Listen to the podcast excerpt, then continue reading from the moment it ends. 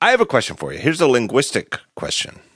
I have heard this. I've heard it. Bill Simmons is using it. I've heard other people using it. There's the uh, uh, the what used to be the something something sixteen hundred podcast. Though that crew is now has a new podcast. I think it's Pod Save the Queen. People are calling podcast episodes pods.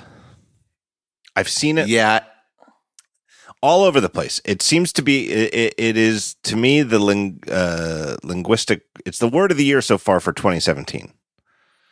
I'm almost down with it, even though I am generally a curmudgeon on all uh, anything that that uh, jiggers with the language. What do you think well, about? it makes it makes. I, I think it's fine because well, one, it's short, right, and it it's both short and it's very descriptive. You know exactly what it's talking about, and it's also fascinating because we've kind of like our careers have overlapped, like the journey of the word pod from being this apparatus you plug into your computer, the iPod, Mm-hmm. and thus being the podcast, and now pod being an entirely like it went through a transfiguration or whatever the word is. And it's it's really interesting actually when you think about it.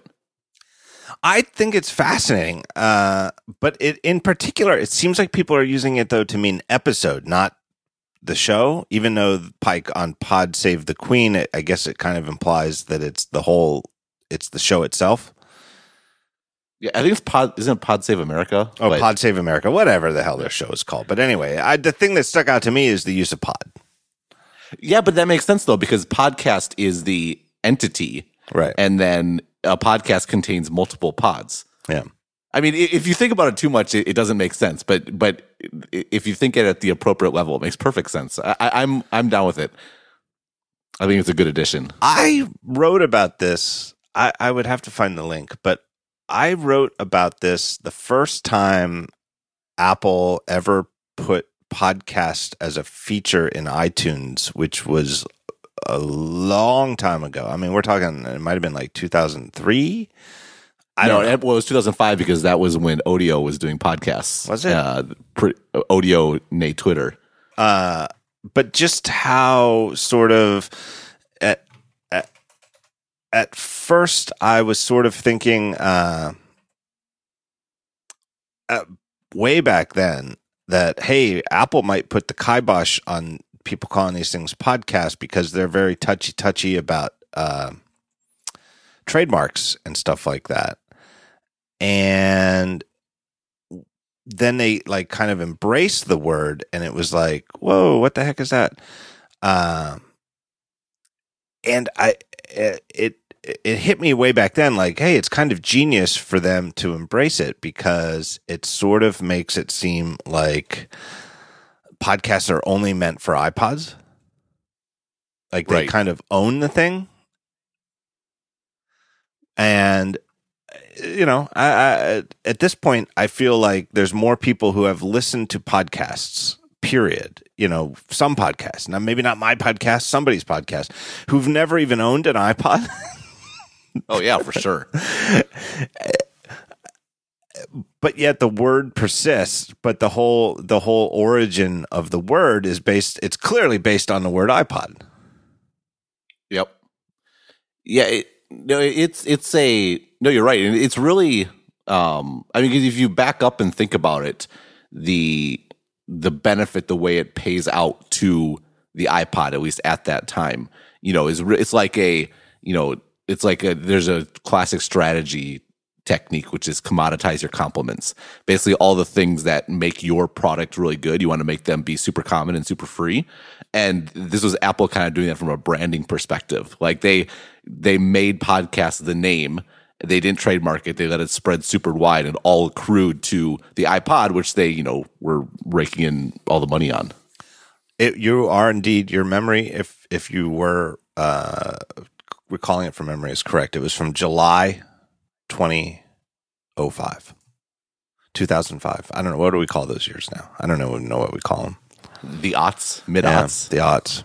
It was, uh, and it was a, a post I wrote on the site called "Is that a podcast in your pocket?" I'll put it in the show notes.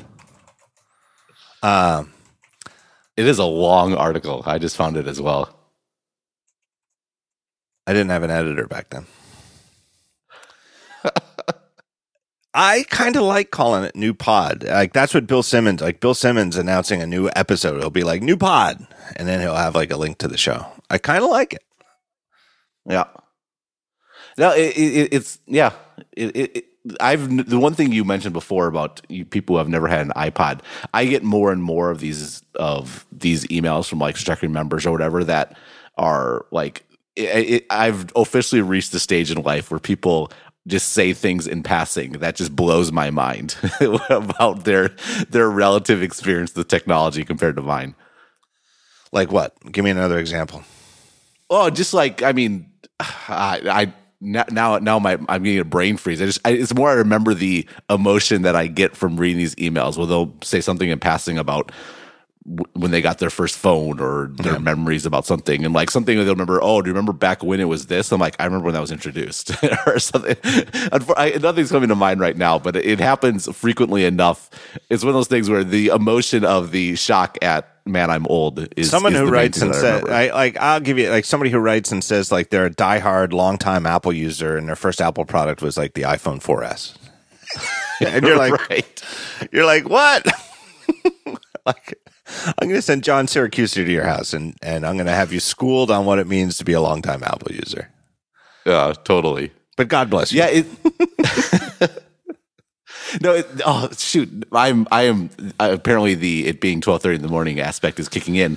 But oh, there's something that happened the other day where I officially shifted to like back like back in my day mode. I felt just oh, it was about, it was about the Bucks. It was basketball. I just talk about man, us old timers, and like if you started what if you started going to games in the '90s, and I felt justified in saying that like that was a really long time ago when like the 90s like don't feel that far away to me but it's actually it has really been like 20, 30 years or whatever it is.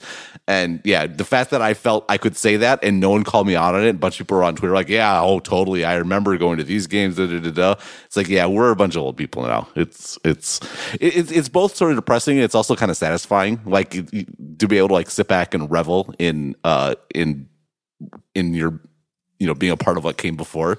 I'm embracing it. I, am leaning into it. I'm going to yeah. do a pot about it. Let me take a break right off the bat. Let's just get this rolling and and get a sponsor break out of the way. And let me talk to you about one of one of the best new sponsors we've got on this show. It's a company called Away. Away uses high quality materials that other brands use, but they sell at much lower prices. What do they make? They make luggage. They have three sizes: the carry-on, the medium, the large the large is huge. It's it's like if you're like leaving your family, you know, it's like really really big. All their suitcases are made with premium German polycarbonate, unrivaled in strength and impact resistance, and very lightweight. The interior of all their suitcases features patent pending compression systems helpful for overpackers.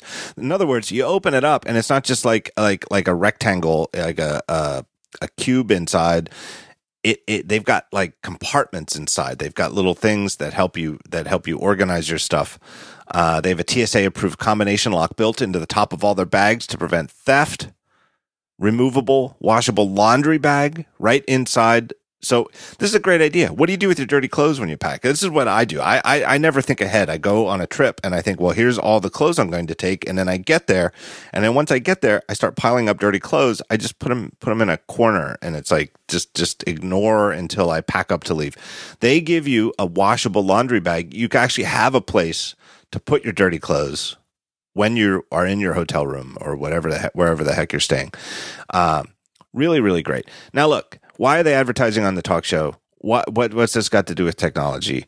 Well, not every sponsor has something to do with technology, but these guys do. The carry on from away is able to charge all cell phones, tablets, e-readers, anything else that's powered by a USB cord because it has a built-in uh, battery right in the case. So this is super convenient. This is amazing. You you just sit there at your seat in the airport while you're waiting for your flight to, to for them to tell you to board, and you could just plug any cable right into the top of the suitcase and charge your phone right from your carry-on. They got a lifetime warranty. Anything breaks, they'll fix it for you for life. 100 day trial. Get one of these suitcases, live with it, uh, travel with it, Instagram it, whatever you want to do. Uh, and if you don't like it, return it for a full refund, no questions asked. Free shipping on any away order within the continental US. This is a great product. I need a new suitcase. I don't have one of these yet, and I feel terrible that I don't because my carry-on suitcase is a wreck. It is it is like ripped up. It is it's got wheels that don't roll. It's terrible. I'm buying one of these things. So, um, here's what you want to do. You can get $20 off your first order by going to awaytravel.com slash talk show. And remember the promo code talk show during checkout and you will save 20 bucks. I'm going to use it. I'm going to save 20 bucks. I'm going to get one of these. I'm getting a carry on. Uh, that's where you go. Get one of these suitcases. This is a great product at a tremendous price compared to high end suitcases from traditional resellers. Go there, find out more, get a suitcase. Awaytravel.com slash talk show. Remember that promo code talk show. Want to talk about the NFL? well, we we were originally going to record. What was it last week? When yeah. you waited until until my Packers were humbled after after defeating your Cowboys. I didn't do that on I, purpose. I, I, didn't get the chance to uh to do a double or nothing after our unfortunate bet the last time I was on the podcast. What do, we, do I owe you? What do I owe you? A drink? I owe you drinks next time. The whole bar. No, I owe you. I, no, I owe you dinner. Why is that? Because we we bet before the regular season game between the Packers and and the and the and the Cowboys. And we lost. We lost soundly. It doesn't seem right though. It doesn't seem right that I that you owe me, given that the Packers beat the Cowboys in the playoffs. That doesn't seem right. When it when it counts, when it counts. I, I forgot to specify uh, the bet is about when it counts. So you're a, a lifelong Green Bay Packers fan. I'm a lifelong Dallas Cowboys fan. Uh, the Cowboys and the Packers played at this point. What was it? Ten days ago. 11 days ago. Um, was honestly, in all, in my opinion, it was the only good playoff game in the entire NFL playoffs to date. Oh really? yeah, it's been brutal. It's been brutal. Well, it wasn't just one of the only good playoff game of these playoffs. It was like one of the all-time great playoff games of all time. Yeah, it so it was an all-time great game.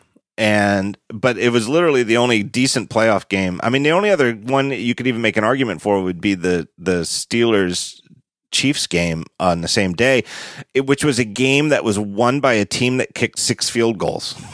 yeah. So if you want to argue, if you're like in the greater Pittsburgh area and you want to argue that that was a good game too, in a game where your team won with six field goals, okay, fine. You know, that was a great game. Yeah, sure.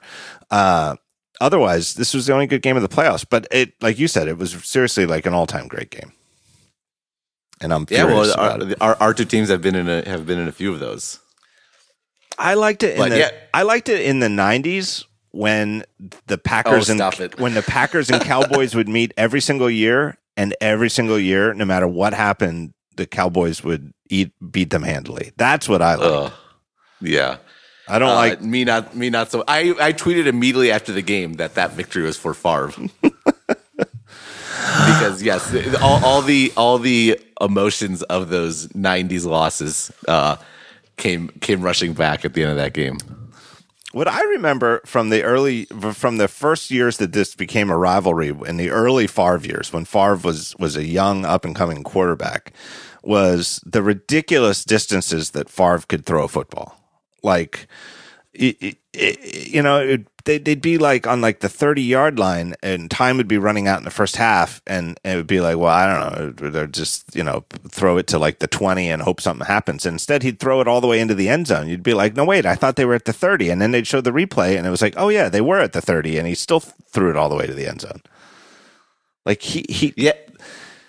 Uh, he could throw the ball like silly distances like like like throwing an aerobie yeah, no, I mean it's it's hard to. I mean, obviously, all the stuff with Favre sort of ended badly with Green Bay, and and there was some enmity there for sure. But I think, uh, and here's like here's where I get to pull the that rhetorical trick for us longtime Packers fans who grew up with the team just being just brutal and awful. And I, you know, I started in the '80s, so there, there was they've been brutal for like 20 years before then. So it was yeah. worse worse for other folks like my like my dad. But I mean. It, the way he utterly and completely transformed that franchise. I mean, it's it's. I mean, over the last we, we were talking about this the other day. Like over the last like twenty five years, whatever. Like I believe it's the Packers and Patriots and Steelers are are one, two, three as far as like both record, number of playoff appearances, all those sorts of things, and and really the guy that made that all happen. I mean, Wolf Wolf trade for him and stuff is a great GM, but Favre was the the guy who just transformed that franchise and, and what it meant.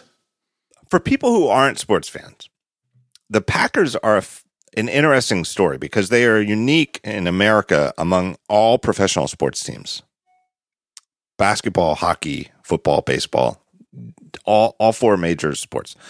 The Packers are unique in that they are uh, they're owned by their fans more or less. I mean, can you? I, I, I am an owner.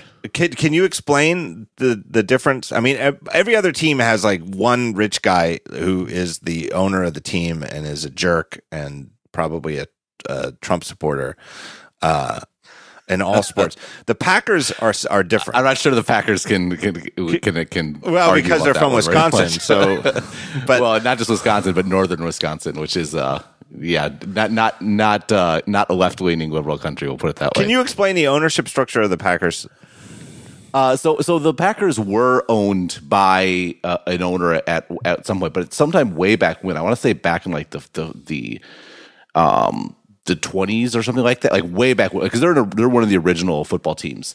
Uh, they were going to go out of business or something like that, but but they they established the uh, the Articles of Incorporation for the Green Bay Football Corporation, uh, and. It, it was sold to basically people in the community. They could buy it a piece. And then it was written into the bylaws that if it was ever sold, that all the money would go to the local post of the American Legion. so that's still the case today. So if the if the team is ever sold, all the proceeds go to the local American Legion post. And they're probably worth at least I would guess like at least like one or two billion dollars. Oh yeah, for sure. I mean, like you know, like we we always talk about like the America's team, right? Right. But there's there's there's basically five big teams in the NFL that have national followings. Like their their lines in Vegas get set differently because they attract so much betting from fans. Right. And that's your your Cowboys, the Packers, the Raiders, the Steelers, and then the Patriots are the kind of the newest addition. And yeah, the, the, the, Patriots have sort of snuck in just by virtue of uh, 15 years of nonstop winning. Right, right. Because and the Packers, the Packers were pretty dominant in the early part of the NFL, and so like when they won the first two Super Bowls, that was kind of the tail end of their of a just a multi-decade run of dominance. And then in the '70s, obviously the Steelers and the and the Cowboys, uh, and and then the Raiders came along, and then the Cowboys obviously had a return return to to glory. But um, but yeah, so so it, what happened was then a few years ago when they wanted to expand Lambeau Field, to raise money, they did another share issuance. So they sold another 250,000 shares at at $250 a piece and just raised a ton of money for the stadium. And all these shares are totally worthless. Like there's you can't sell them. Uh, I mean you could sell them uh, on the side, but you can't convert them for money or anything.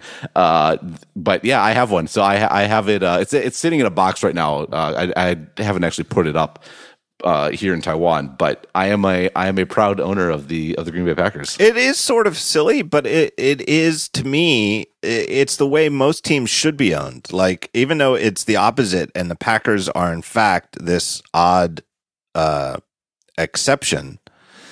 In it, it really is the way most teams should be owned. They should be owned by the local fans because it, it, it would take off the table the extortion that these owners put their fans through every time they need new stadiums built. You know, it's there, there's an honesty to it where it's like, look, the only reason to buy shares in the Packers is if you're a Packers fan right? And the Packers aren't going anywhere. Like nobody is ever uh, uh, like the Packers are never saying like, give us you know a, a 500 million dollar expansion of Lambeau Field or we're moving to Los Angeles. Like that's never even on the table, right? They're not going anywhere, right? And every other team or half the teams, you know what I mean? Like maybe, you know, Dallas isn't going anywhere. But look at, look at the Raiders. The Raiders have moved. They've moved to Los Angeles. They went back to Oakland. Now, uh, uh, is it a done deal? Are they going to Vegas? I think it's all but a done deal. I don't think it's been announced yet, but right. yeah, they're going to move move to Las Vegas because you know the the uh, what's it called the AOK Stadium and uh, Coliseum in Oakland is it really is a, a shithole. Uh, and they you know, so now they're moving to Vegas. Uh, it, it, the Eagles have gone through this in Philadelphia. Like there, there are no better fans or more loyal fans or or diehard. Maybe diehard is maybe the way to go than Philadelphia Eagles fans. I'm not an Eagles fan, but I live. I'm surrounded by them. They're great fans.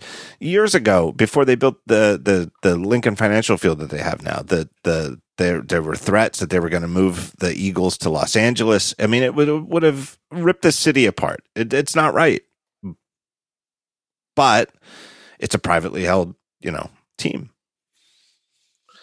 Yeah, I mean, it can really only work in the NFL because so much of the the NFL is so aggressive in its revenue sharing and the TV deals are so massive that you know Green Bay can compete on an even playing field, even though they they they make much less money locally. Although that was part of the, sort of the refurbishment that they did of Lambeau Field when I was able to buy buy my share, my single share, was basically making sort of a year round destination, and like people do like pilgrimages and stuff there. But relative to like you know the you know Jerry's like Jerry Dome or whatever, right. they don't make as much locally. But because the vast majority of the money that NFL teams get is from the TV deal, and then from and all ticket sales have to be shared by and large. I think except for like luxury boxes, they um yeah they they they, they can do it and pull it off. And and obviously you know it, they're the team for Wisconsin, so I it, I mean they're their television market is effectively Wisconsin, um, and so they they certainly they certainly do well. Um, but yeah, it's super unique. They had to be grandfathered into like the NFL's like governance like document because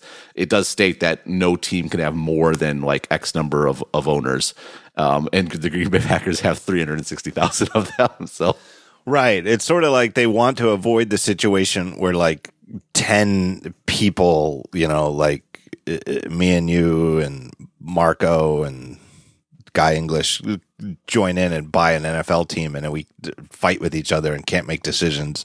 Uh, they want to avoid that. And so that's why they have these these rules that you know they what they want are guys like Jerry Jones who just can make decisions on their own just just to simplify things. And. Packers have like a million owners. yeah, so I'm, I'm, I'm reading the Wikipedia, Wikipedia page right now. Yeah, even though it is referred to as common stock, a share of Packer stock does not share the same rights. It does not have equity interest, does not pay dividends, cannot be traded, has no securities law protection, and brings no season ticket purchase privileges. It doesn't even get you a seat.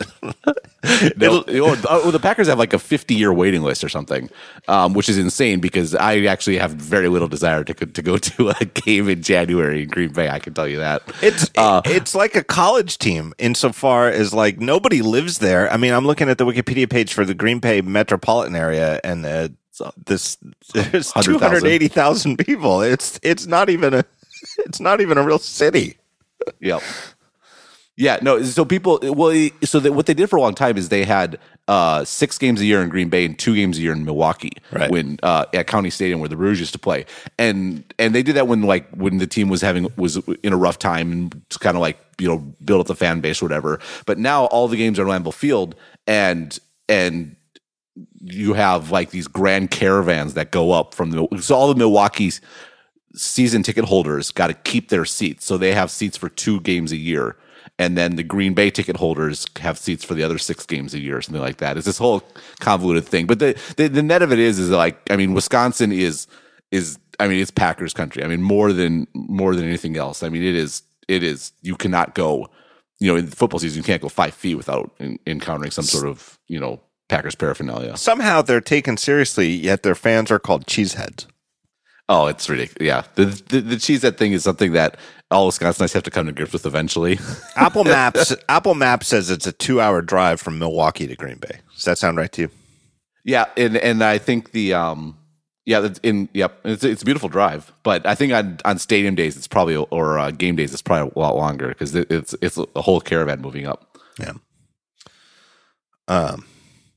All right. And yeah, well, the other the other thing that's more interesting to me is that uh, you need to get back into into basketball. I do because your uh, Philadelphia 76ers are shaping up to be the, the 76ers Milwaukee Bucks rivalry over the next 10 years is is going to be No, I'm serious. It's going to be amazing. I know. We've got uh what's his name? Joel Embiid. Uh, uh, and he's super exciting. Uh you know, I saw him at a restaurant here in Philadelphia. A couple, couple.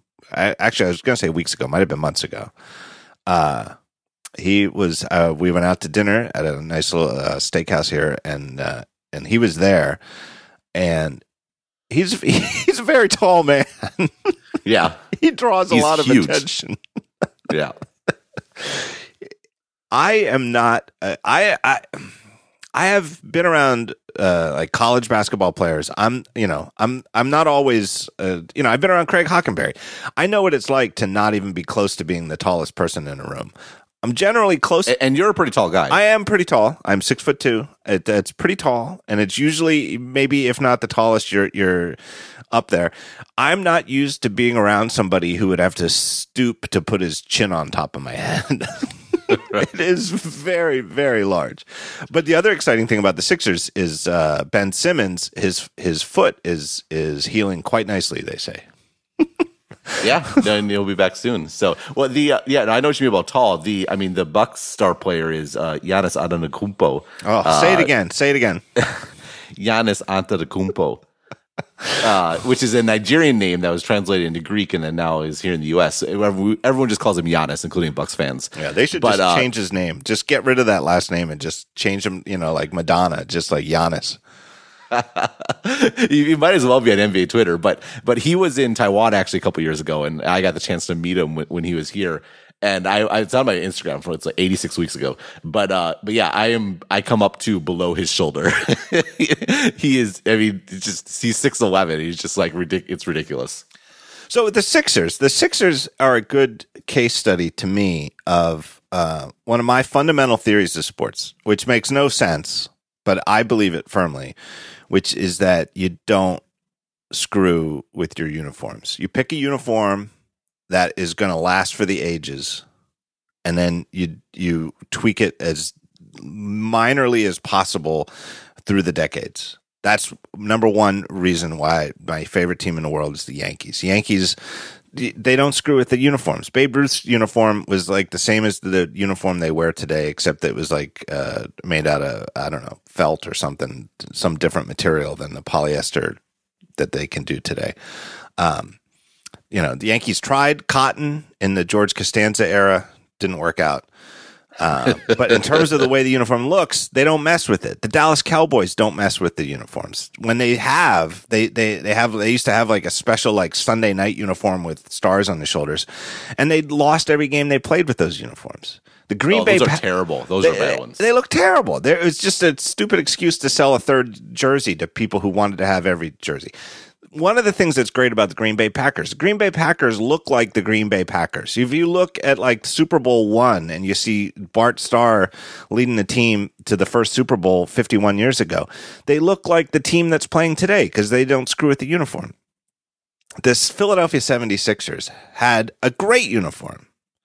What I mean, it's a great name. I mean, uh, who knows what sense it makes? But I mean, Philadelphia is where the country started. You call them the 76ers. So there you go. You go patriotic. You got to be red, white, and blue, right? Uh, But somehow during the Allen Iverson era, they changed to uh, black, gold, oh, and those red. yeah.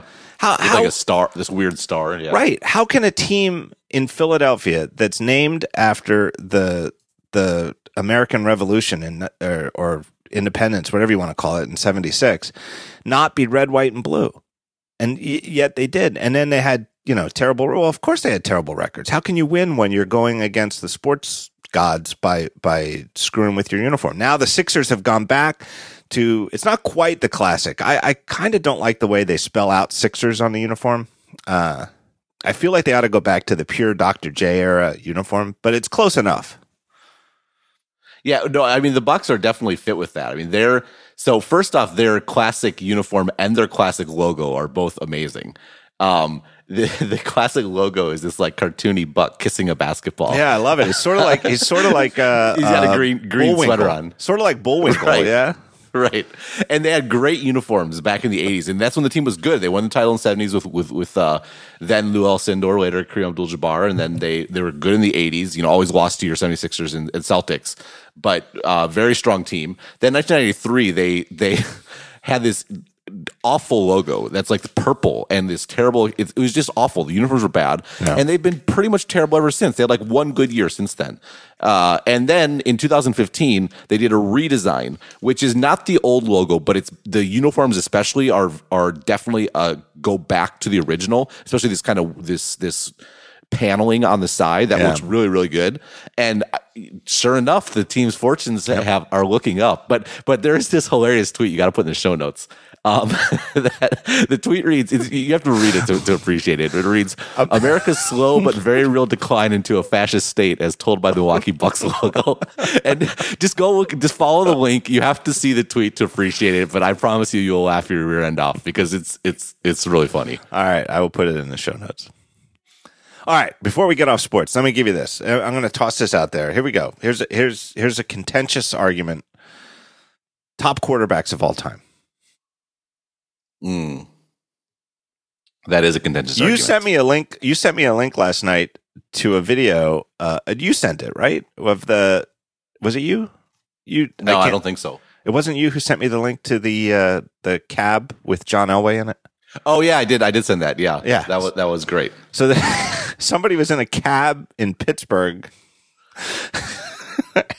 and talking to their cab driver about who the greatest quarterbacks of all time were. And his, even though this guy was a cab driver in Pittsburgh, his number one pick was John Elway. And it just so happened that among the people in the cab, one of, one of them was John Elway. And they let it go on for two or three minutes before they, they let the cab driver know. Whoever was filming in the middle was pretty devious about it. Right. She's like, "Oh, do you think he's attractive? Would Yeah. you want to sleep with him?" And then she goes like, "I bet you'd sleep with him." And it's like his wife, like right next to him. Right. all right, top quarterbacks of all time. All right, let me ask you this. I'll just give you a simple question: Who's better, Favre or uh, Aaron Rodgers? Oh, uh, I think from a a pure between the lines perspective, uh, Rodgers is probably better. Just like Favre's recklessness made him great, but it it went like it cost us a lot of games. You're blinded by Um, your fandom. The answer is clearly Aaron Rodgers. No. Oh, Okay. Well, but yeah, that's fair. Yeah, but from a meaning, oh, a legendary status and the meaningfulness of the franchise, I, I would have to go with. I'd have to go with Favre. No. Rodgers needs to win win a couple more Super Bowls to surpass him. Right now, they're both at one, which No, is shamefully low They in my opinion. It doesn't matter. Aaron Rodgers could never win another Super Bowl, and it doesn't matter. Aaron Rodgers is a better quarterback than Brett Favre. yeah, fair, fair enough. But if you take the like the totality of their contribution to the Green Bay Packers, it's it's more complicated.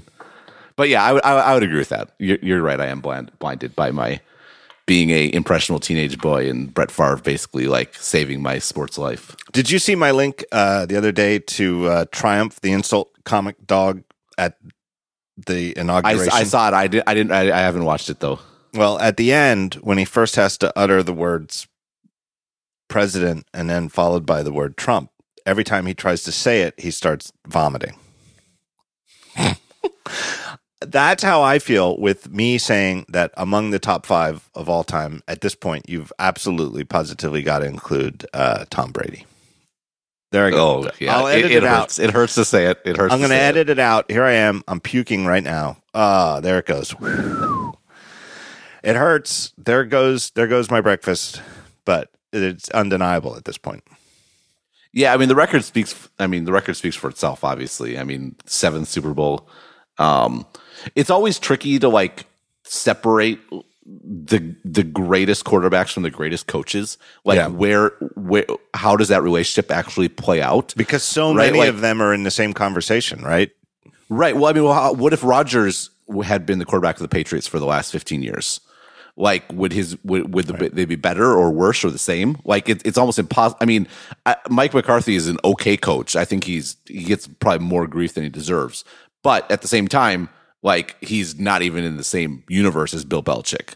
And uh, and you know what difference does that make? Or someone like Joe Montana and like you know uh, Bill Walsh was so far ahead of everyone when it comes to his scheme and things like that. And you and you had Jerry Rice. I mean, like, but he was a great quarterback. But it, that's and this one I mean football is tough because it's where do you where do you sort of figure out where the boundary is? Roger Staubach and Tom Landry. I mean, Tom Landry literally invented the shotgun formation. Like that was something that was like uh, it, it's like you watch it now. There are some teams that never even don't they, they they even use the shotgun on running plays now, and to think that that was like a loophole in the rules. yeah, where well, the, he, he like read the rule book and he was like, you know, there's nothing that says you have to like hand the ball from the center to the quarterback. We could just like toss it back five yards. And basically, all football is like discovering and exploiting loopholes. Right. Like I mean, the forward pass is basically a loophole, right? Uh, sort of, yeah. I think in the long term, yeah uh, Dan Marino, Don Shula, right? It's it's the all the quarterbacks that you mentioned, almost everyone who I think you would mention in the if you're going to put together a top five list, have a coach who is arguably in the top five. And that's why John Chuck El- that's, that's, why John Elway might be the best though. Like that's because what, he's the one might be right. Right, that Elway's the one who you're like, who the hell was his coach? yep. right? It wasn't like Greaves or Graves. Or, oh, I don't even know. He went to he went to Atlanta later, but yeah, he finally won with Mike Shanahan at, at the end of his career. Right. But yeah, I mean, it, it, to my mind, that I'm almost tempted to pick him for that reason alone, because like there's really no one else you can ascribe his greatness to. Right. All right, let's take another break and thank our next sponsor, and then we'll get on to the real meat of the show. And our next sponsor is a great company, Eero, E E R O. Look, Wi Fi is more important today than it's ever been.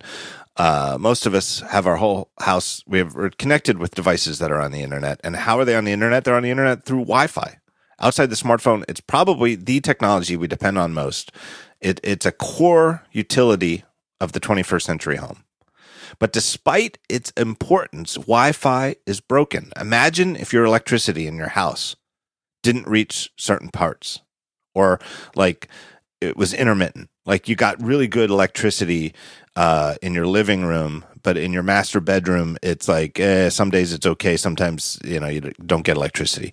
Well, you'd, you'd call an electrician right away. You'd be like my house is broken, right? But that's what Wi-Fi is like for a lot of us because we have one Wi-Fi router and reaches some places, doesn't reach others. Why Eero was designed to change all this. The company manufactures right now a single device. It is a small, elegant box about the size of an Apple TV with sort of Apple TV like round corners, and it's nice and white, and it's kind of, it's really a nice little, beautiful little box. Very simple, very small. And the idea is you get a couple of them. Their default pack comes with three. You can get four, you can get five, you get however many you need. Um, but the idea is just you put them around your house and they form what they call a mesh network where the eeros talk to each other and then they fill your whole house with distributed Wi-Fi.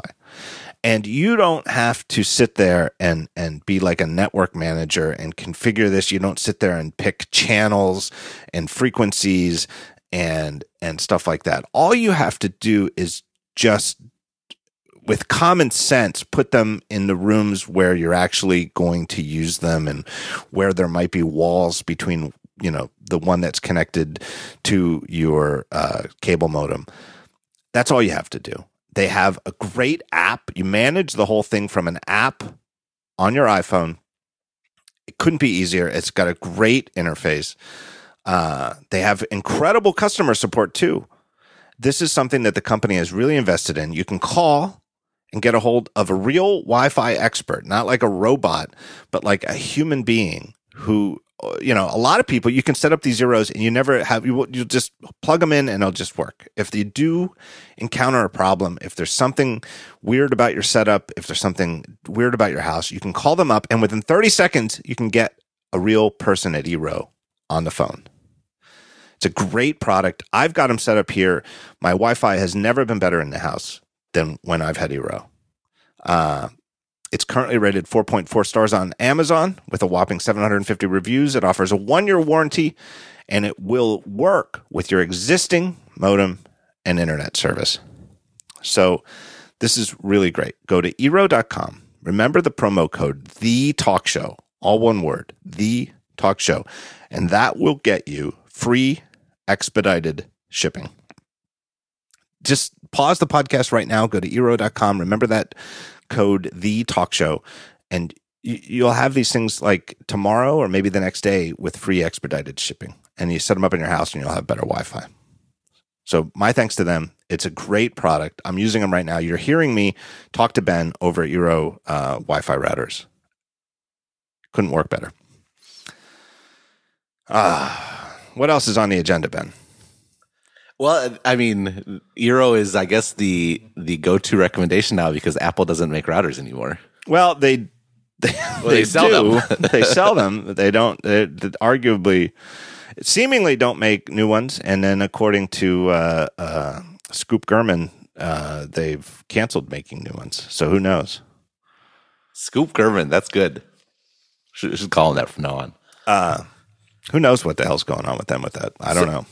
So I, I, I, I'm, I did want to talk to you about this because I, Okay. I haven't really found. I've kind of mentioned it in passing uh, in a daily update or two, but I haven't really found a good occasion to, like write about it. Doesn't necessarily fit. I don't write about like my whole thing is I don't write about products. I write about like business models and stuff like that.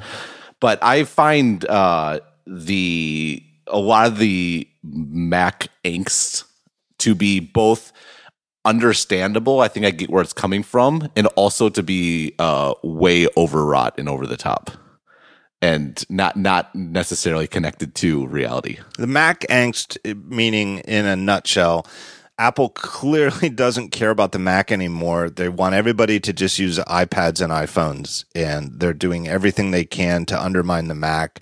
And uh, within a year It's or going to be gone in five years. It'll be gone. yeah, it'll be gone.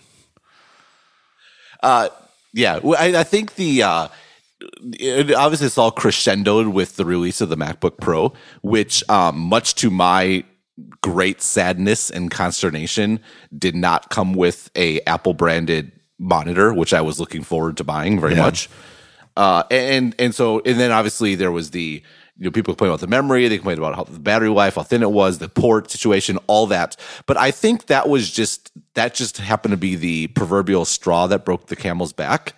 Because what was so weird about the MacBook Pro being the trigger for all this angst is that the MacBook Pro is the single best piece of evidence that Apple is still investing in the Mac. I mean, say what you will about the touch bar and whether it's going to actually be something that makes using a Mac better or not. I think that will remain to be seen over the long run. But it clearly required a tremendous amount of investment and effort, which presuming Apple is a rationally run company, and by all accounts, the complaints are app is that Apple is being too rationally run. They would not make that investment if they were going to abandon the damn platform. So, so it, it, it I, I, we can get into why the angst is there, but it's it's really kind of ironic that it happened around this particular product. It it I I'm with you, I, and I don't know how better to make my case. I got a, a, I wouldn't say a friend, but a source, somebody I've known for years, who's worked at Apple, and I hear from occasionally. And like many people who are longtime Apple employees, seems to you know every eighteen months or so moves around within the company to different teams. Um, worked on a certain aspect of touch bar support. It was a software side thing um, for a while. And then right after it shipped, in like you know like maybe like three days i i had you know i had like a dm conversation with him. And he was and one of the things he said is i hope this puts the rest the notion that we don't that Apple doesn't care about the Mac because this is a good, this is a guy who spent like 18 months working on like I know because it wasn't because it was hardware. and a custom chip.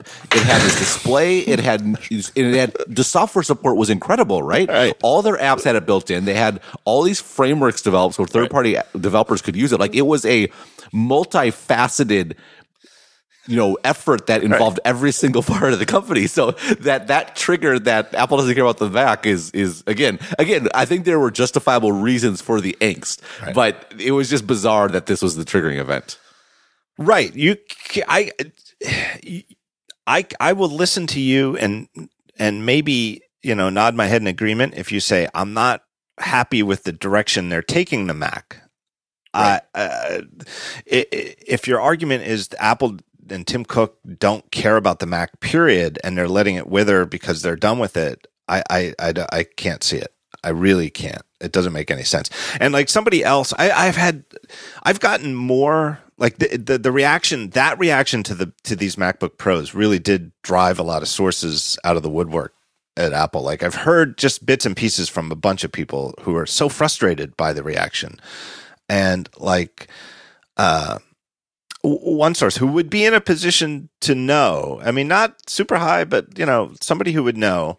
Uh, uh said that they literally spent quote unquote hundreds of millions of dollars developing the new MacBook Pros, and that right. it, they they could have saved all of that by just putting updated Intel chips into the old MacBook Pro hardware, like which would be like if so if like we waited this long and then new MacBook Pros came out in November or October or whenever it was, and they were just exactly like the old ones except they had new Intel chips, and maybe they had the high gamut, you know, high color gamut displays, but otherwise, you know, visually indistinguishable from them. That would be further like uh, fodder for the conspiracy theory that the Mac is on the way out. Right, because they didn't do. They just did the minimum viable sort of right. sort of thing. But they literally spent hundreds of millions of dollars developing these. They expect them to be like the foundation of the product line for years to come, and yet people see this as proof that that they're they're trying to get everybody to buy iPads. Right, and it's funny because, like, I mean, even the the MacBook Pro, like, there was a relatively long delay. The last release uh, of the MacBook Pro was in May of 2015, which, uh, and then that was the 15 inch. The 13 inch was updated in March 2015. So to wait a you know year and a half was a relatively relatively long time, but it wasn't like an obscene amount of time, right? Uh, and and before that, it'd be you know mid mid 2014, late 2013, early 2013, Retina 2012, mid 2012. So it slowed down a little bit, but I mean, for all the right. things that have been discussed at about Intel and stuff like that, that's understandable. And also developing the Touch Bar uh, presumably introduced delays, right? Because they, right. when you got your review units, they sent, they sent you the Touch Bar that, unit two like weeks a later. week later. No, yeah, two, two weeks, weeks later. later. So yeah, so the MacBook Pro has certainly been it's been fine all along. The iMac has been fine all along, although it wasn't updated this year, which I think you know added to a little bit. I mean, clearly it it seems to mostly come back to you know the sort of MacBook Pro debacle, and and that's why your point about the hundreds of millions of dollars invested in the MacBook Pro, I think, is actually a really really interesting and telling point because they're not going to necessarily make up that money on this version of the MacBook Pro, right? No. Presumably, they're going to be using the Touch Bar in for several generations of the MacBook Pro and hopefully on external keyboards and, and things like that, which means they, they will pay it off over time, right? And that's how like business works. You make these massive upfront investments and then every, you try to sell more units, you could spread out those that investment over more and more units, right? And I, the reason why, why I think that's really telling is I think it starts to get into what went wrong with the MacBook Pro, or sorry, the Mac Pro, but but it, that's more of a sort of a really fascinating screw up that might have happened as opposed to an, an, an abandonment of the entire platform. Yeah. And, and it, you know, uh, let's make it clear. I mean, let's not brush it under the carpet. The the fact is that the Mac Pro is a complete embarrassment to the company. It, it's it, it it's a debacle. It is absolutely ridiculous that they're selling a, Uh, a 1100 or 1200 day at this point old computer at the same price with no updated components. It's it it's clearly a disaster. And it's not a great sign for the Mac as a platform. But it, it I, don't think you can extrapolate from it that the entire platform is has lost the company's attention. Right. And so I, this, so to me, this Mac Pro thing is, again, I don't write about products per se, so I haven't really dug into it too much. I, I did kind of touch on it a little bit in a daily update for Christmas, but to me, this Mac Pro thing is one of the most interesting untold stories about Apple right now. Like, there's no, like, it's impossible to draw any conclusion beyond that there was a massive, massive screw up here. And, and I, and my, I, I, I mean, do you want to theorize? I, I have my theory. Um, yeah, that's, that's what podcasts are for.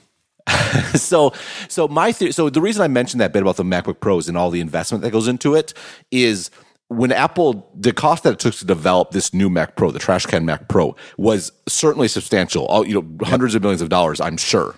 maybe, you know, maybe even more. Who knows? And Apple would have counted on earning back that investment over not just this 2013 model, but presumably a 2014 model, 2015 model, et cetera, for probably like at least 10 years. Like they were probably planning on having this design. Yeah. Or the, My be- the best- better part of a decade at the very least. Right. So my best guess is that this design is fundamentally flawed in some way. I think it's fundamentally flawed in general because I, I don't. I think uh, it, it makes people buy stuff they don't need necessarily. And I don't know. We can get into like this, but but there's something from a business perspective that's fundamentally flawed about this model. Maybe there's a super high failure rate, and they're having to always return them and exchange them like that, which just totally destroys your margins. That's possible. But the problem is if you dropped hundreds of millions of dollars into a design and it fails and you have to you have to decide what are you going to do now? Are you going to stick with it? Well that's not an option. So are you going to redesign it? But then you're going to reinvest hundreds of millions of dollars into a market that is pretty tiny. The mac pro market is not a big market. And and I think what ha- my suspicion of what happened is that this was a flawed design that Apple felt they could not continue to make. The problem was the Mac Pro market wasn't, they had to eat hundreds of millions of dollars in losses because they didn't build enough because they abandoned the product. And it wasn't, it just, they couldn't make the case to invest another, let's say $500 million to build a new version. And now they're trying to like figure something out. And, you could say they should do it. We can have an argument they should do it. They should eat that cost because it's a Halo product, all that sort of thing. But I can certainly sketch out a scenario where it just makes zero financial sense for them to go forward. Basically, this product doomed the entire line. That, that that's my that's my best guess about what happened. Yeah, I think it was, you know, something along those lines has to be true, right? It it, it has to be.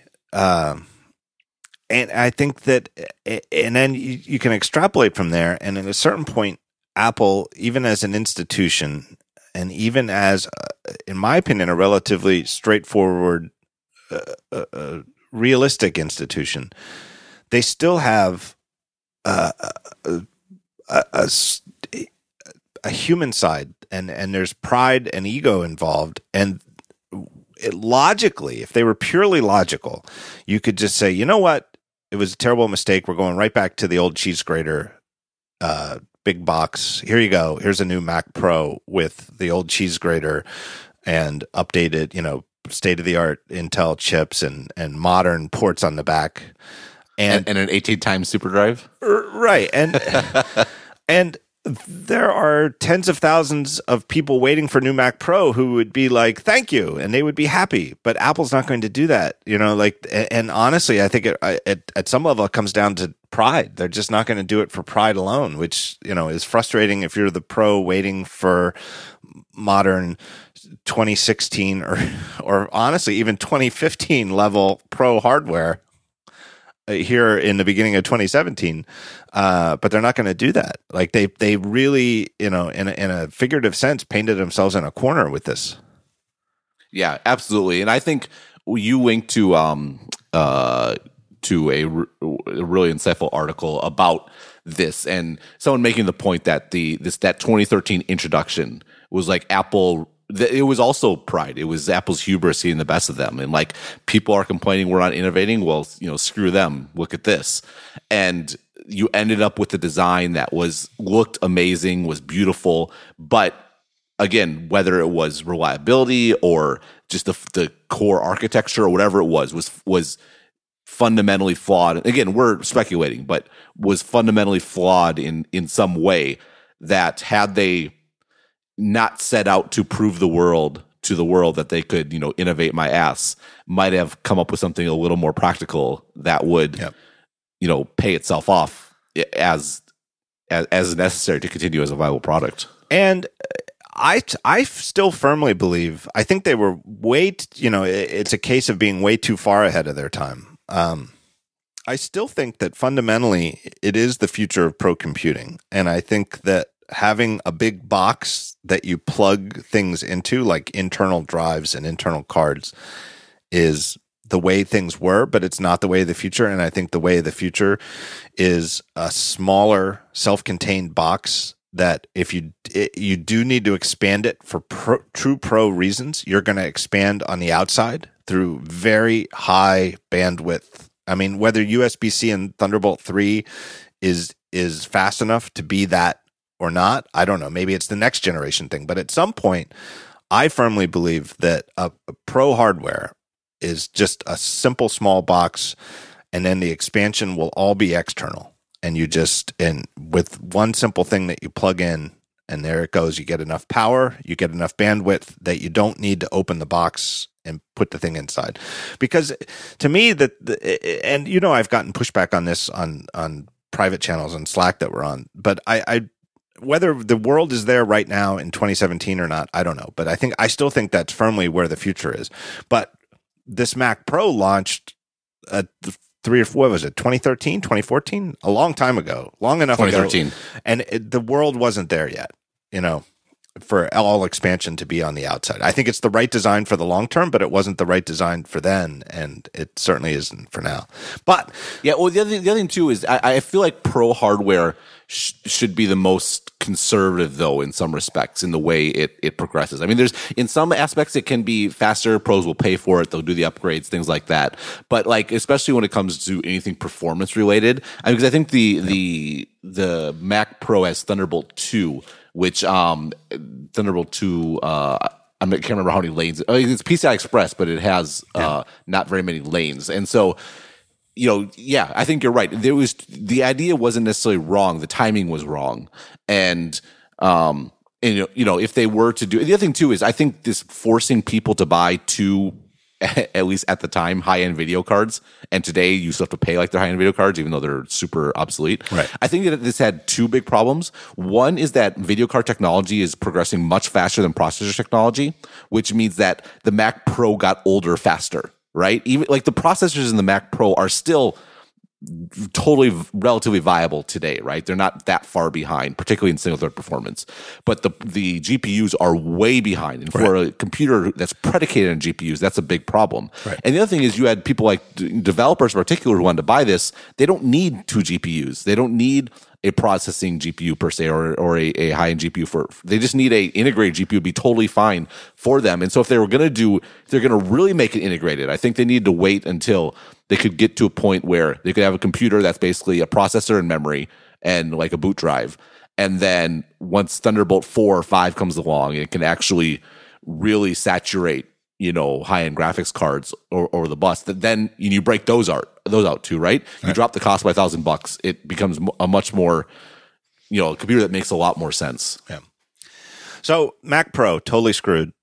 Not necessarily and in my opinion definitely not in my opinion not indicative that the mac platform as a whole is is screwed or painted in a corner.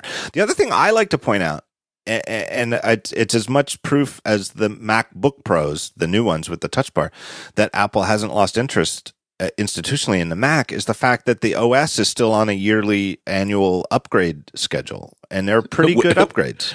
And we'd all like it to be slower, right? If anything, I would rather have them go to, to a two-year schedule and spend entire years on just like fixing bugs and and spit and polish, you know, as opposed to adding new features. Um, but it's it's on a much more vigorous upgrade schedule and rigorous and vigorous uh, than it was in the early years of the iPhone when they literally had to issue a press release saying we've we've had to delay the upgrade to Mac OS because we've pulled engineers to finish uh, the iPhone OS. Right. Yeah, it has been this way for a long time.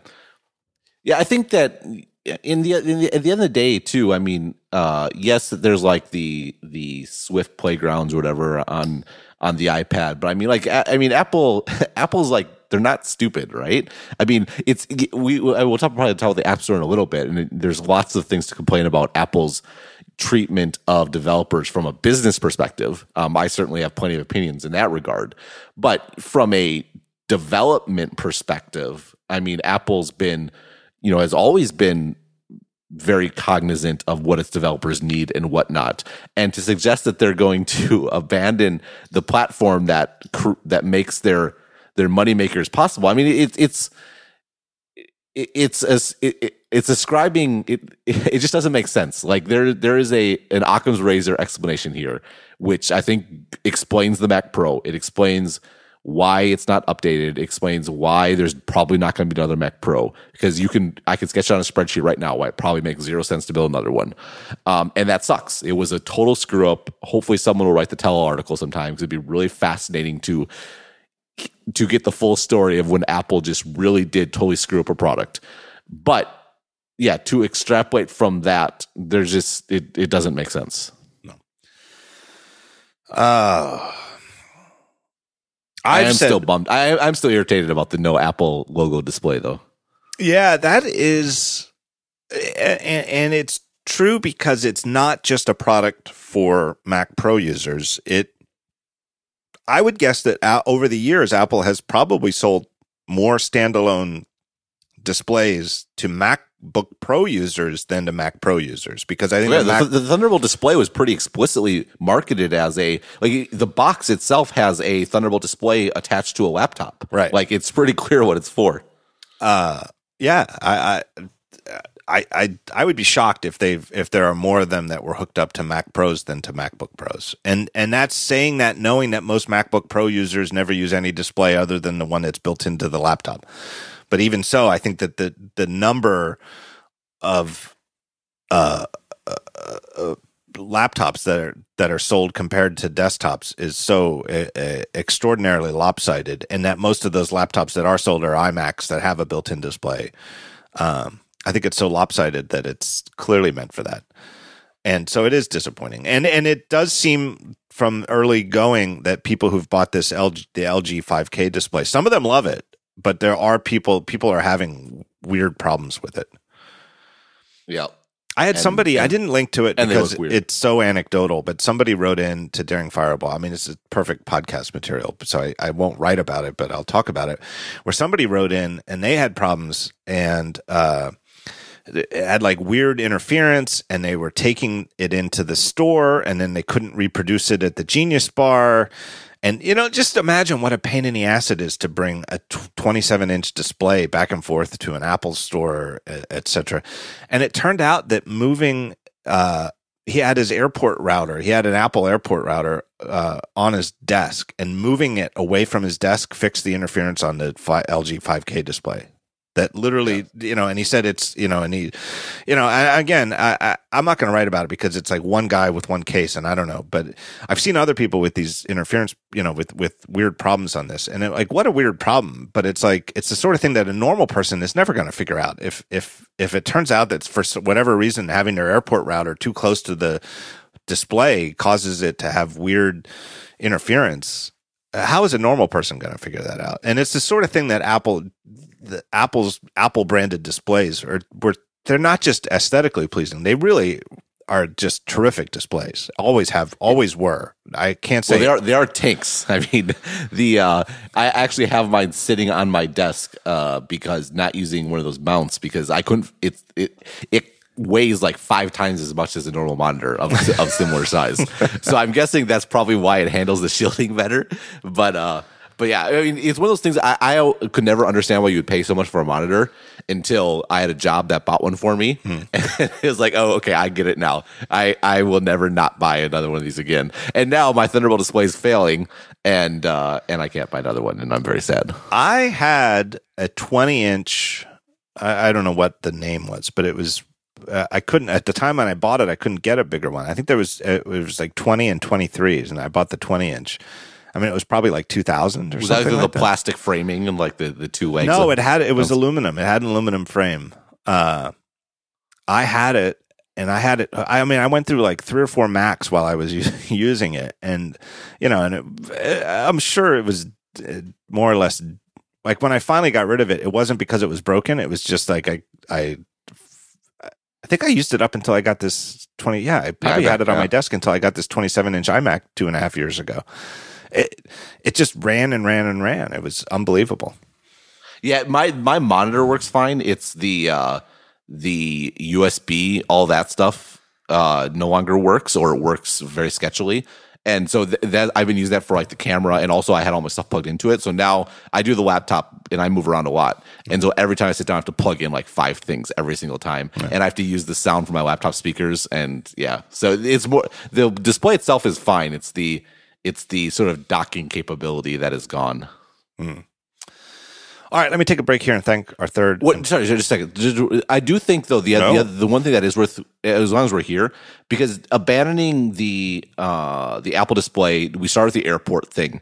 I, this stuff I think does fit more in the kind of critique of Apple as being you know too quote unquote spreadsheet driven or operational driven or whatever the, the the critique is of of sort of Tim Cook and Apple generally. And I think that is a fair one because that what that gets into is um you know Apple never sold routers to make money on routers. They sold routers because it would ensure that the experience of using your Apple device was better than it would be when, than it would be otherwise. And you know, same thing with with the display. You didn't Apple didn't sell, sell display because they were going to make money on displays. Well, they probably made money given how much they charge for them. But it kind of like it lets you be a you- it, kind of lets you. Some respects, it was a better experience. That's true. But also having that big tank on your desk with the Apple logo on it. I mean, it. it it lets you be an Apple person in some respects, and I think that part that that to me that is more concerning in a way because it's Apple is making decisions that are driven by it seems like anyway they're making decisions driven by the bottom line not driven by this sort of halo sort of thinking about what it means to be an Apple customer if that take, makes sense take a step back, take take a deep breath, and just be there as a customer and see what the overall experience is like. And again, to draw an analogy, I make it over and over and over again, but just to to compare Apple to Disney, and you go to a Disney theme park, you go to any other theme park, and you buy a, a hot dog and a soda, and then when you're done with it, you go to the trash can, and the trash can is like filled to the brim, overflowing, and it's like, what do you do? Do you like kind of rest the thing on top? what what do you do with your garbage when the trash can's already full? You go to a Disney theme park and the trash cans are never full because they spend the money to have people constantly emptying the trash cans so that they're always and and they're never filthy. They're you never feel like you're grossed out by like putting your garbage in there. It just works, right? It you just the and it's such a little thing to have garbage cans that are not full and not covered with grime and you can just always throw your trash away. That's what having Apple branded Wi-Fi routers was like back in the day, where it was like, you know, they didn't need to make them. You could, you know, buy Netgear or whatever other ones there were. But the fact that you could just go in the Apple store if you needed to and just say, just give me, you know, I got to set up Wi-Fi in my house. Tell me what to buy, and you buy it and go home and hook it up, and it would work. Uh, it was the same sort of thing. It wasn't about making money for the company. It was like, look, you're an Apple customer. It's gonna, you know, we'll take care of you it doesn't matter whether we're making money on this or not, right? Do do you really does you know would would Disney theme parks make less money if they cut their number of people emptying the trash cans in half? Probably not, or at least not for a long time. It would take a while for it to show up, but you know, it's just part of the experience, you know, that you can do it. Right, and th- and and it, that feels like the part that is, uh, it, that's the concerning part. That's more con- like the Mac Pro. Like I, I really feel like there's a business explanation for it that you can make. The and and it's it's one of those ones where it's just you know I it's one of those, I can see it being a hard decision, but a decision that had to be made. The router. In this case, it's like the business decision is like too obvious. Like it's like it's very clear. Like this is a distraction. We're not making money, blah, blah, blah, whatever it might be. But yeah, it, it, it's, it is, it's hard to explain that away as anything other than focusing on resources and margins and not focusing on the experience because I, I just I even today as things are have gotten better, but I don't know how you can say that we are focused on delivering the best possible experience and be and becoming these per- peripherals. I mean, again, if you take take the experience holistically, and yeah, you can go to Apple Store and say, "Oh, my computer's Wi-Fi isn't working. Oh, it's probably that it's probably a bad router." Like that, yes, is that Apple's fault? No, maybe not. But does that make their customers' life more challenging? It does, and it's a shame that they're they they seem to not care about that as much. Yeah, I totally agree. Um, I kind of feel it's like they're they're it, the problem isn't that, that they don't care about the Mac. Period.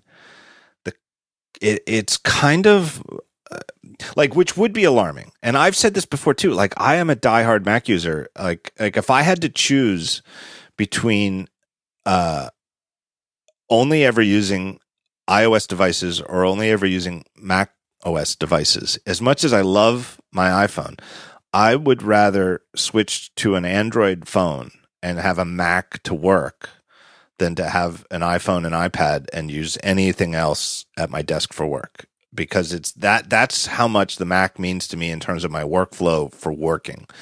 If I didn't if I like uh, uh somehow retired or if I you know uh, I don't know became a lumberjack whatever else I would do as a career uh and didn't work in a way that I that I use the Mac, I I would rather have an iPhone. I guess you know I I know I would rather have an iPhone, and I guess I would choose to to use iOS over Mac. Period. But because my work is at a computer, the Mac means that much to me. That's how much. Eh, eh, eh, uh, and so I I care about this profoundly, whether Apple cares. But I, the way I see it is not so much that Apple is is like moving away from the Mac, but more or less that Apple is just giving the Mac shit work. You know, like almost like they're taking advantage of the Mac. I mean, that's okay though. I mean, I think the the point that people are kind of vaguely aware of, but you know, certainly front and center to me, being on this side of the world in Asia, is that you know here people kind of skipped over PCs in some respects. And and so that makes mobile really interesting because the way people use mobile here is just way more in depth and pervasive than it is in, in the states where everyone had a computer at one point and people still use computers at, out, out of habit and so and, and that's where app the growth is for apple. And apple does make the vast majority of their money on the iphone. And you know and the ipad is is you know the future. And you, you see your kids use these devices and all that sort of thing. I totally get it. And it's totally a totally valid thing to thing to say.